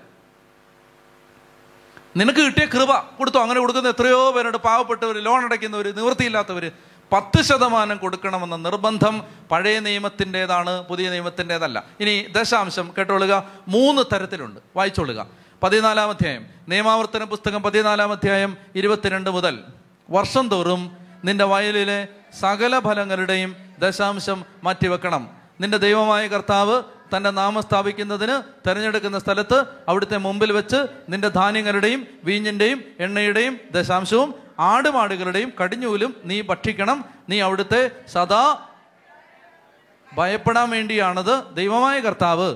തന്റെ നാമം സ്ഥാപിക്കാൻ വേണ്ടി തിരഞ്ഞെടുത്ത സ്ഥലം നിനക്ക് ദശാംശം കൊണ്ടുപോകാൻ സാധിക്കാത്തത്ര ദൂരെയാണെങ്കിൽ നീ സമൃദ്ധമായി അനുഗ്രഹിക്കപ്പെടുമ്പോൾ ആ ഫലങ്ങൾ വിറ്റ് പണമാക്കി അവിടുന്ന് തിരഞ്ഞെടുത്തിരിക്കുന്ന സ്ഥലത്തേക്ക് പോകണം അവിടെ വെച്ച് ആ പണം കൊണ്ട് നിനക്ക് ഇഷ്ടമുള്ള കാളയോ ആടുകളെയോ വീഞ്ഞോ ശക്തികളോ ലഹരിപാനയോ മറ്റെന്തെങ്കിലും വാങ്ങാം. നിന്റെ ദൈവമായ കർത്താവിന്റെ മുമ്പിൽ വെച്ച് ഭക്ഷിച്ചും നീയും നിന്റെ കുടുംബങ്ങളും ആഹ്ലാദിക്കണം. ഒന്ന് ഒരു പത്ത് ശതമാനം മാറ്റിവെക്കേണ്ടത് അത് വിറ്റ് നീ വിഗ്രഹിക്കുവാനും സെലിബ്രേറ്റ് ചെയ്യാനും വിദേശയാത്ര നടത്താനും ദൂരെയുള്ള സ്ഥലത്ത് പോകാനും പിള്ളേരെ കൊണ്ട് പാർക്കിൽ പോകാനും ഒക്കെയാണ് ഒരു പത്ത് ശതമാനം. അത് ചെയ്യാൻ നീ ബാധ്യസ്ഥനാണ്. മറ്റേത് നീ വാശി പിടിച്ചാൽ ഇത് നീ ചെയ്തോണം.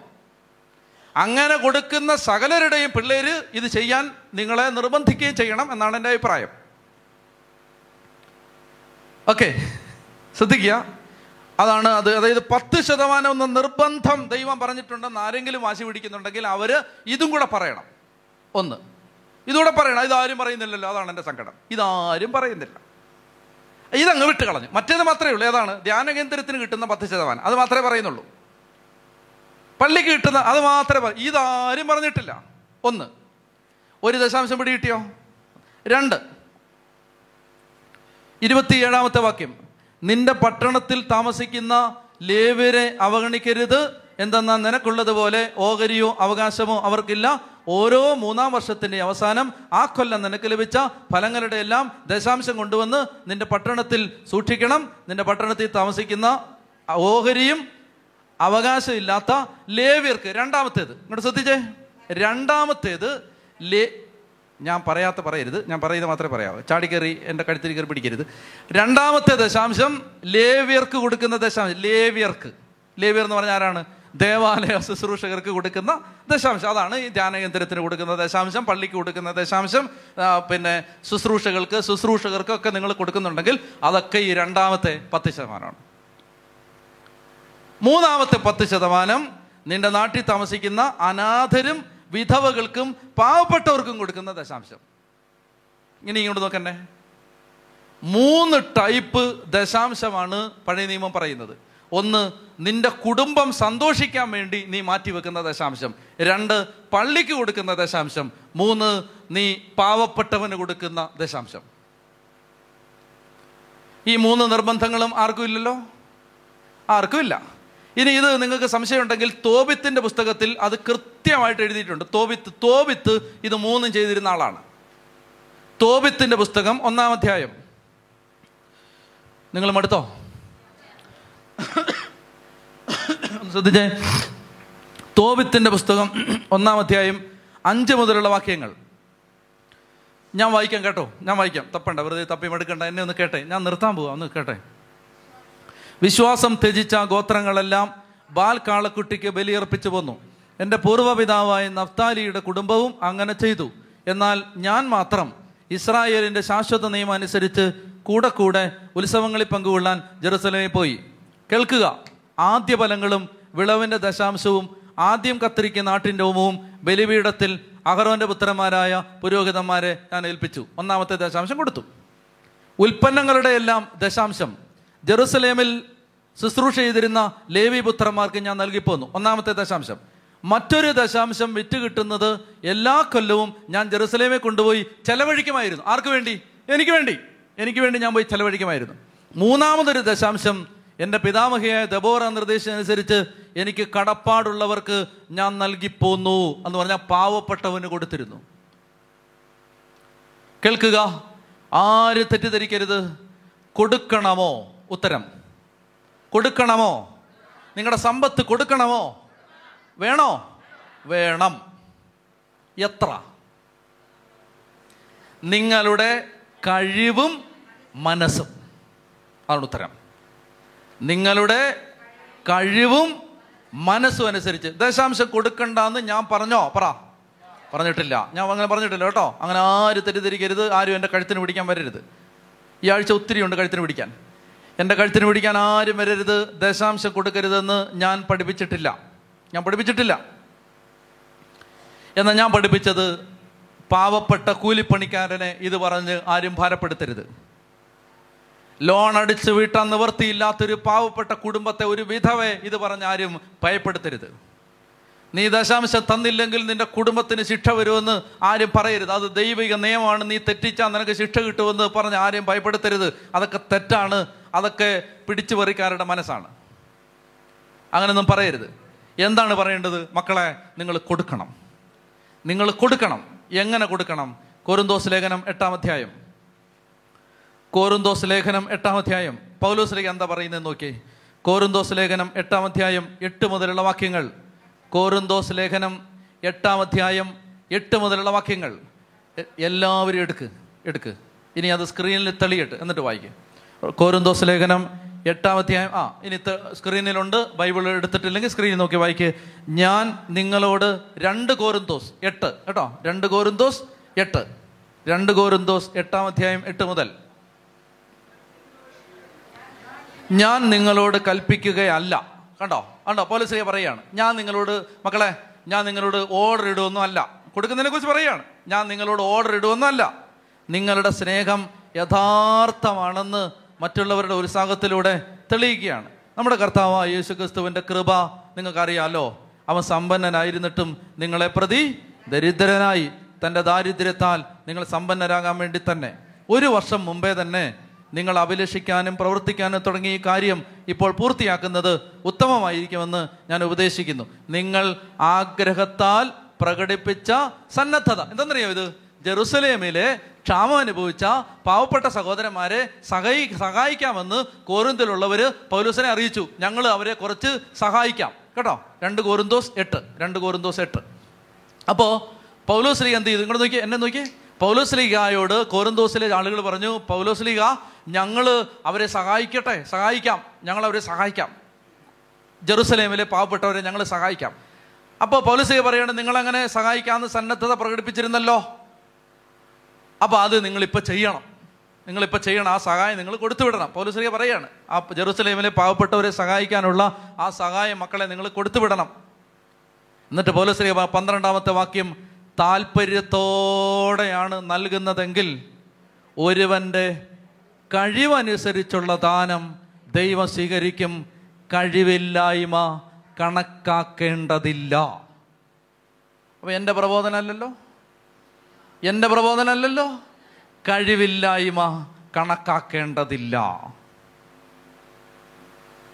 എടാ ഒരു പാവപ്പെട്ടവന് കഴിവില്ലെന്ന്. മോനെ നീ കൊടുക്കണ്ടടാ. ഒരു പാവപ്പെട്ട ചേച്ചിക്ക് പിള്ളേരെ ട്യൂഷൻ ട്യൂഷൻ ഫീസ് കൊടുക്കാനുള്ള കാശ് പോലും ഇല്ല. അന്നേരം ദശാംശം പറഞ്ഞ് കഴുത്തെ പിടിക്കല്ല്. കഴുത്തെ പിടിക്കരുത്. അവൾക്ക് അവൾക്ക് പൈസ ഇല്ല. അവൾ ഭർത്താവ് മരിച്ച് കൊച്ചുങ്ങളെ വളർത്താൻ പാടുപെടുന്ന ഒരു സ്ത്രീയാണ്. അവളോട് പറയണം മോളെ നീ വള്ളിക്ക് ഒന്നും തരണ്ട ഒന്നും തരണ്ട. നീ ഒന്നും തന്നില്ലേലും ദൈവം നിന്നെ അനുഗ്രഹിക്കും. നിനക്ക് കാശുണ്ടാവട്ടെ അന്ന് നീ തരണം. കേട്ടോ? ഇപ്പൊ ഒന്നും തരരുത്. ഇതൊക്കെയാണ് സുവിശേഷത്തിന്റെ സമീപനം. അല്ലാതെ നീ പത്ത് കൊടുത്തില്ല അതുകൊണ്ട് നിനക്ക് നരകത്തി ഇതാ റെഡിയാക്കി വെച്ചിരിക്കുകയാണ്. കൊള്ളക്കാര്. ഞാൻ പറയുന്നത് കത്തോലിക്ക സഭ അങ്ങനെയൊന്നും പഠിപ്പിക്കുന്നില്ല കേട്ടോ. അത് ഇത് അങ്ങനെയൊന്നും ആരും. കൊടുക്കണമെന്നൊക്കെ അച്ഛന്മാർ പറഞ്ഞിട്ടുണ്ട്. കൊടുക്കണമെന്ന് എല്ലാ അച്ഛന്മാരും പറഞ്ഞിട്ടുണ്ട്. പ്രബോധിപ്പിച്ചിട്ടുണ്ട്. അല്ലാതെ നീ പത്ത് ശതമാനം തന്നില്ലെങ്കിൽ നീ നരകത്തിൽ പോവും നിനക്ക് ശിക്ഷ. അതൊക്കെ ചെയ്യുന്നത് ഓരോരുത്തർ അതുകൊണ്ട് ജീവിക്കുന്ന ആളുകളാണ്. ഞാൻ പറഞ്ഞ സഭകളൊന്നും അങ്ങനൊന്നും പഠിപ്പിക്കുന്നില്ല. പസ്തോലിക സഭകളൊന്നും പഠിപ്പിക്കുന്നില്ല. അല്ലാത്ത സഭകളൊക്കെ അല്ലാത്ത കൂട്ടായ്മകളൊക്കെയാണ് ഇങ്ങനെ പഠിപ്പിക്കുന്നത്. ഇങ്ങനെ തന്നില്ലെങ്കിൽ ഇപ്പം നിന്നെ ശരിയാക്കി കളയും. ഇനി ഇതിനകത്ത് ഏറ്റവും വലിയ വിരോധാഭാസം എന്തെന്നറിയാമോ? പഴയ നിയമത്തിലെ പൗരോഹിത്യം തള്ളിക്കളഞ്ഞു. പഴയ നിയമത്തിലെ എല്ലാ കാര്യങ്ങളും തള്ളിക്കളഞ്ഞിട്ട് ദശാംശം മാത്രം ഇങ്ങെടുത്തു എന്തോ ഒരു എന്തോ ഒരു കലയല്ലേ ഇത്? കാശിന്റെ ഏർപ്പാട് വന്നപ്പോൾ പഴയ നിയമം സൂപ്പറാണ്. ബാക്കി പഴയ ദൈവത്തിലെ പുരോഹിതമാര് ഈ വേഷമൊക്കെ ധരിക്കുന്നത് ഓ പഴയ നിയമമല്ലേ? പഴയ നിയമം. കാശിന് മാത്രം ഒരു പഴയ നിയമം ഇല്ല അല്ലേ? പുരോഹിതൻ ഇത് ഈ വസ്ത്രം ധരിച്ച് പഴയ നിയമ പുരോഹിതന്റെ ദൈവം പറഞ്ഞു കൊടുത്ത വേഷം വേഷമാണിത്. അവ പൗരോഹിത്യത്തെ സംബന്ധിച്ച് ദൈവത്തിന്റെ ഒരു പദ്ധതിയുടെ ഭാഗമാണിത് ഈ വേഷം ധരിക്കുന്നത്. ഓ അത് അത് പഴയ നിയമം. ഞങ്ങൾ വേർപെട്ടവർ അത് അതൊന്നും പാലിക്കത്തില്ല. കൊള്ള നടത്താൻ ഒരു കുഴപ്പമില്ല. താടാ പത്ത് ശതമാനം. പഴയ ദൈവത്തിലെ ദശാംശം എന്ന് പറഞ്ഞാൽ സത്യം പറഞ്ഞാൽ ദശാംശം വാങ്ങിക്കാനുള്ള അധികാരം അപ്പസ്തോലിക സഭകൾക്ക് മാത്രമാണ്. കാരണം അവരാണ് പഴയ നിയമത്തിലെ ദൈവം ശാശ്വതമായി സ്ഥാപിച്ച എല്ലാ കാര്യങ്ങളും ഇപ്പോഴും നിലനിർത്തുന്നത്. പൗരോഹിത്യം. അത് നിലനിർത്തുന്ന ഒരു സഭയ്ക്ക് ദശാംശം വാങ്ങിക്കാനുള്ള അവകാശമുണ്ട്. അതായത് ഇതിനകത്ത് എന്താ പറയുന്നത് അത് നമ്മൾ ചെയ്യാൻ പാടുള്ളൂ. കർത്താവ് പറഞ്ഞ ഇതാണ് ആരെയും പണത്തിന് വേണ്ടി ഞെരുക്കരുത്. പണം കിട്ടാൻ വേണ്ടി ഒരു കാര്യവും പറയരുത്. ഒന്നും പറയരുത്. പണം കിട്ടാൻ വേണ്ടി ഒന്നും പറയരുത്. ഇതാണ് ദൈവത്തിന്. എന്നാൽ പൗലോസ്ലിക പറയുകയാണ് എന്താണ് നിങ്ങൾ അത് കൊടുക്കുമ്പോൾ താല്പര്യത്തോടെയാണ് നൽകുന്നതെങ്കിൽ ഒരുവന്റെ കഴിവനുസരിച്ചുള്ള ദാനം ദൈവം സ്വീകരിക്കും. കഴിവില്ലായ്മ കണക്കിലെടുക്കേണ്ടതില്ല. മറ്റുള്ളവർ കഷ്ടപ്പെടരുതെന്നും നിങ്ങൾ കഷ്ടപ്പെടണമെന്നും അല്ല അല്ല ഞാൻ അർത്ഥമാക്കുന്നത്. അവരുടെ സമൃദ്ധിയിൽ നിന്ന് നിങ്ങളുടെ കുറവ് നികത്തപ്പെടുന്നതിന് നിങ്ങളുടെ ഇപ്പോഴത്തെ സമൃദ്ധിയിൽ നിന്ന് അവരുടെ കുറവ് നികത്തണമെന്നും അപ്രകാരം സമത്വമുണ്ടാകണമെന്നുമാണ് എഴുതപ്പെട്ടിരിക്കുന്നത്. അധികം സമ്പാദിച്ചിരുന്നവന് ഒന്നും മിച്ചമുണ്ടായിരുന്നില്ല അല്പം സമ്പാദിച്ചവന് കുറവുണ്ടായിരുന്നില്ല. അതിന്റെ അർത്ഥം മനസ്സിലായോ? അതായത് എന്റെ കയ്യിൽ അമ്പതിനായിരം രൂപയുണ്ട്. നിന്റെ കയ്യിൽ ഒന്നുമില്ല. നീ ഒന്നും സമ്പാദിച്ചില്ല ഞാൻ അമ്പതിനായിരം സമ്പാദിച്ചിട്ടുണ്ട്. ഞാൻ നിന്റെ ആവശ്യം കണ്ടറിഞ്ഞ് ഇരുപത്തയ്യായിരം നിനക്ക് തരികയാണ്. തരുമ്പോൾ ഞാനും നീയും തുല്യരായി. അപ്പോൾ കഥ പറയാണ് നിങ്ങൾ കൊടുക്കണം. കൊടുക്കുമ്പോൾ എങ്ങനെയാണ് നിന്റെ കഴിവനുസരിച്ച് മനസ്സോടെ. ഇവിടെ ഇരിക്കുന്ന എല്ലാ മക്കളും എനിക്ക് പറയാനുള്ളത് കൊടുക്കണം. കൊടുക്കണം. അതിപ്പോൾ മൗണ്ട് കാർമ ധ്യാന കേന്ദ്രത്തിന് തരണമെന്നല്ല ഞാൻ പറയുന്നത്. നിങ്ങൾ അർഹിക്കുന്ന ആരെയാണോ കാണുന്നത് അവർക്ക് കൊടുക്കണം. മനസ്സിലായോ? നിങ്ങൾക്ക് ഒരു ദൈവ ശുശ്രൂഷയ്ക്ക് കൊടുക്കാൻ നിങ്ങളുടെ ഉള്ളിൽ ആരും പറഞ്ഞിട്ടല്ല. ഒരാൾ പറയാണ് ഡാനിലച്ചൻ ഇച്ചിരി സാമ്പത്തികം ഞെരുക്കൊണ്ടെന്ന് സഹായിക്കാമോ കൊടുക്കല്ലേ. അത് അങ്ങനെ കൊടുക്കല്ലേ. നിങ്ങൾക്ക് തോന്നുകയാണ് നിങ്ങളെ പരിശുദ്ധാത്മാവ് തോന്നിപ്പിക്കുകയാണ് ഈ ധ്യാന കേന്ദ്രത്തെ ഒന്ന് സഹായിക്കുക. അങ്ങനെ ഉണ്ടെ കൊടുക്കുക. അല്ലെങ്കിൽ തോന്നുന്നില്ലെങ്കിൽ ധൈര്യമായിട്ട് കല്ലേലിയ പറഞ്ഞങ്ങ് പോകണം മനസ്സിലായോ? നിങ്ങളെ പരിശുദ്ധാത്മാവ് കാരണം എന്തെന്നറിയാമോ ഇവിടുത്തെ ആവശ്യം ഞങ്ങളെക്കാൾ കൂടുതൽ ആർക്കറിയാവുന്നേ മനസ്സിലായി? ഇതൊക്കെയാണ് നമ്മുടെ വിശ്വാസത്തിന്റെ തോത് നമ്മൾ അളക്കേണ്ടത് അവിടാണ്. ഇവിടുത്തെ ആവശ്യം ആർക്കറിയാവുന്നേ പരിശുദ്ധാത്മാവിനാണ്. ആണല്ലോ? ആ പരിശുദ്ധാത്മാവ് അത് തരാൻ നിവൃത്തിയുള്ളവനെ പ്രചോദിപ്പിച്ചിട്ട് പറയും ഇവിടെ കുറച്ച് കാശ് കൊടുക്കാൻ പറയും. അങ്ങനെയാണ് ഇവിടുത്തെ കാര്യങ്ങളെല്ലാം നടക്കുന്നത്. മനസ്സിലായോ? ഒരു കാര്യത്തിനും ദൈവം കുറവ് വരുത്താതെ അതായത് അന്നന്നത്തെ അപ്പം തന്ന് ഇതിനെ ഇങ്ങനെ കൊണ്ടുപോവാണ്. ആ കൊണ്ടുപോകുന്ന എങ്ങനെയെന്നറിയാമോ അത് ഓരോരുത്തരും നമ്മൾ കണ്ടിട്ടും കേട്ടിട്ടില്ലാത്ത ആളുകൾ ആ വിളിച്ചിട്ടോ വന്നിട്ടോ ഒക്കെ പറയുകയാണ് ഞങ്ങൾ ഇതാ ഞങ്ങളൊന്ന് സഹായിക്കുക എന്താ ഇപ്പം ചെയ്യണ്ടേ? അപ്പൊ ഞാൻ പറയുന്നത് നിങ്ങൾക്ക് തോന്നിയാൽ നിങ്ങൾ എവിടെ കൊടുക്കാൻ തോന്നുന്നു? എവിടെയാണോ? ആരൊക്കെ? അത് ആർക്കാണോ? അത് ജാതി മതമൊന്നും നോക്കരുത്. ആർക്കാണോ കൊടുക്കണം?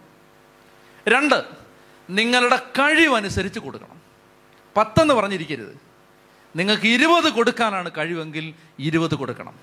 നിങ്ങൾ കൊള്ളക്കാരായിട്ട് കള്ളന്മാരായിട്ട് ദൈവത്തെ പരീക്ഷിക്കരുത്. നിങ്ങൾക്ക് അമ്പത് കൊടുക്കാൻ നിവൃത്തിയുണ്ടെങ്കിൽ അമ്പത് കൊടുക്കണം. മനസ്സിലായോ? അമ്പത് കൊടുക്കാൻ നിവൃത്തിയുണ്ടെങ്കിൽ അമ്പത് കൊടുക്കണം. നിങ്ങൾക്ക് തൊണ്ണൂറ് കൊടുക്കാൻ നിവൃത്തിയുണ്ടെങ്കിൽ തൊണ്ണൂറ് കൊടുക്കണം. കൊടുത്തുകൊണ്ടിരുന്നാൽ കിട്ടിക്കൊണ്ടിരിക്കും. കൊടുത്തുകൊണ്ടങ്ങിരുന്നാൽ കിട്ടിക്കൊണ്ടിരിക്കും. അവരൊക്കെ പറഞ്ഞേ ഹാലേ ലുയാ ഹാലേ ലുയാ അയ്യോ സമയം പോയി. ഇതേ കേട്ടെ അത് കഴിഞ്ഞിട്ട് എട്ടാം അധ്യായത്തിൽ ഒരു കാര്യം കൂടെ ഞാൻ വായിക്കാം. എട്ട് ഒമ്പതാം അധ്യായം. നിങ്ങൾ ആര് വായിക്കണ്ട എന്നെ കേട്ടാൽ മതി. സമയം പോയി. ഒമ്പതാം അധ്യായം ആറ് മുതൽ സത്യം ഇതാണ്. അല്പം വിതയ്ക്കുന്നവൻ അല്പം മാത്രം കൊയ്യും. ധാരാളം വിതയ്ക്കുന്നവൻ ധാരാളം കൊയ്യും. ഓരോരുത്തരും സ്വന്തം തീരുമാനമനുസരിച്ച് വേണം പ്രവർത്തിക്കാൻ. വൈമനസ്യത്തോടെയോ നിർബന്ധത്തിന് വഴങ്ങിയോ ആകരുത്. ഞാൻ എന്റെ പ്രബോധനമാണ് പറ. പത്തെന്ന് പറഞ്ഞാൽ ആരും നിർബന്ധിച്ചിട്ട് നിങ്ങൾ കൊടുക്കണ്ട. വൈമനസ്യത്തിന് അയ്യോ അയ്യോ പത്ത് കൊടുക്കണമല്ലോ. അയ്യോ പത്ത് തീർന്നല്ലോ. നിങ്ങൾ എന്തിനാണ് കൊടുക്കുന്നത് നിങ്ങൾ അഞ്ച് കൊടുക്കുക രണ്ട് കൊടുക്ക് ഒന്ന് കൊടുക്ക് അമ്പത് പൈസ കൊടുക്ക്. മതി. എനിക്ക് ഇതേ കൊടുക്കാനുള്ളൂ. വെരി ഗുഡ് അത് കൊടുക്ക്. നിന്റെ മനസ്സും നിന്റെ കഴിവും എല്ലാം ദൈവം കാരണം ദൈവത്തിന് അറിഞ്ഞൂടെ ഇപ്പൊ വിധവ ചെന്നിട്ട് കാശിട്ടു. ചെമ്പ് നാണയം എടുത്തോ അതാ നിർത്തുക നിർത്തുക വിധവ ചെന്നിട്ട് ചെമ്പ് നാണയം ഇട്ടു. ഇങ്ങോട്ട് നോക്കണേ. ചെമ്പ് നാണയം ഇട്ടപ്പോൾ ഈശോ നോക്കിയത് ആ ചെമ്പ് നാണയത്തിലേക്കാണോ ആണോ? വിധവയല്ല നോക്കിയത്. ആ ഈശോ നോക്കിയത് നീ ഇട്ട കാശിലേക്കല്ല നിന്റെ പേഴ്സിലേക്കാണ്. എന്നിട്ട് ഈശോ പറഞ്ഞു അയ്യോ ഇനി ഒന്നുമില്ലല്ലോ എന്ന് പറഞ്ഞു. മനസ്സിലായോ? നിന്റെ കാണിക്കയല്ല ദൈവം നോക്കുന്നത്. നീ കാണിക്കാതെ വെച്ചിരിക്കുന്ന പേഴ്സ് ഉണ്ടല്ലോ അതാ നോക്കുന്നത്. മനസ്സിലായില്ലേ? നിന്റെ കാണിക്കയല്ല ദൈവം നോക്കുന്നത്. നീ കാണിക്കാതെ ഒരു സാധനം വെച്ചിട്ടില്ലേ? അത് അതാ ദൈവം നോക്കുന്നത്. പേഴ്സ്. അതുകൊണ്ട് ദൈവത്തിന് ഇതറിയാം. നിന്റെ പത്ത് ശതമാനത്തിന്റെ കള്ള നിന്റെ കള്ള കള്ള കണക്ക് ദൈവത്തിന് നിനക്ക് അമ്പത് കൊടുക്കാനാണ് ദൈവം നിവർത്തി തന്നത് നീ എന്നിട്ട് പത്തും പറഞ്ഞിരിക്കുകയല്ലേ പോലീസിലെ പറയാണ് നിന്റെ ഓരോരുത്തരുടെയും കഴിവനുസരിച്ച് കൊടുക്കണം. ഇപ്പോൾ പിടി കിട്ടിയോ സമാധാനമായല്ലോ എല്ലാവർക്കും സമാധാനമായി കാണും. ഓ കഴിവനുസരിച്ച് കൊടുക്കണം. എല്ലാവർക്കും പത്തൊന്നും അല്ല. ഞാൻ അതിന്റെ മേളിലാണ് പറയുന്നത്. മനസ്സിലായില്ലേ? ആളുകൾ വിചാരിച്ചിരിക്കുന്ന പത്ത് ശതമാനം കൊടുക്കരുതെന്ന് ഞാൻ പറഞ്ഞു. അല്ല അങ്ങനല്ല. ഞാൻ അതിലേക്ക് മേളിലാണ് അതുക്ക് മേലെ. അതിലേക്ക് മേളിലാണ് പറയുന്നത്. അതായത് കഥ പറഞ്ഞു നീ മനസ്സോടെ കൊടുക്ക്. ചെത്തി പറഞ്ഞേ ഹാലേ ലുയാ ഹാലേ ലുയാ ഹാലേ ലുയാ അപ്പൊ അതുകൊണ്ട് അതാണ് ദശാംശം. പിടി കിട്ടിയോ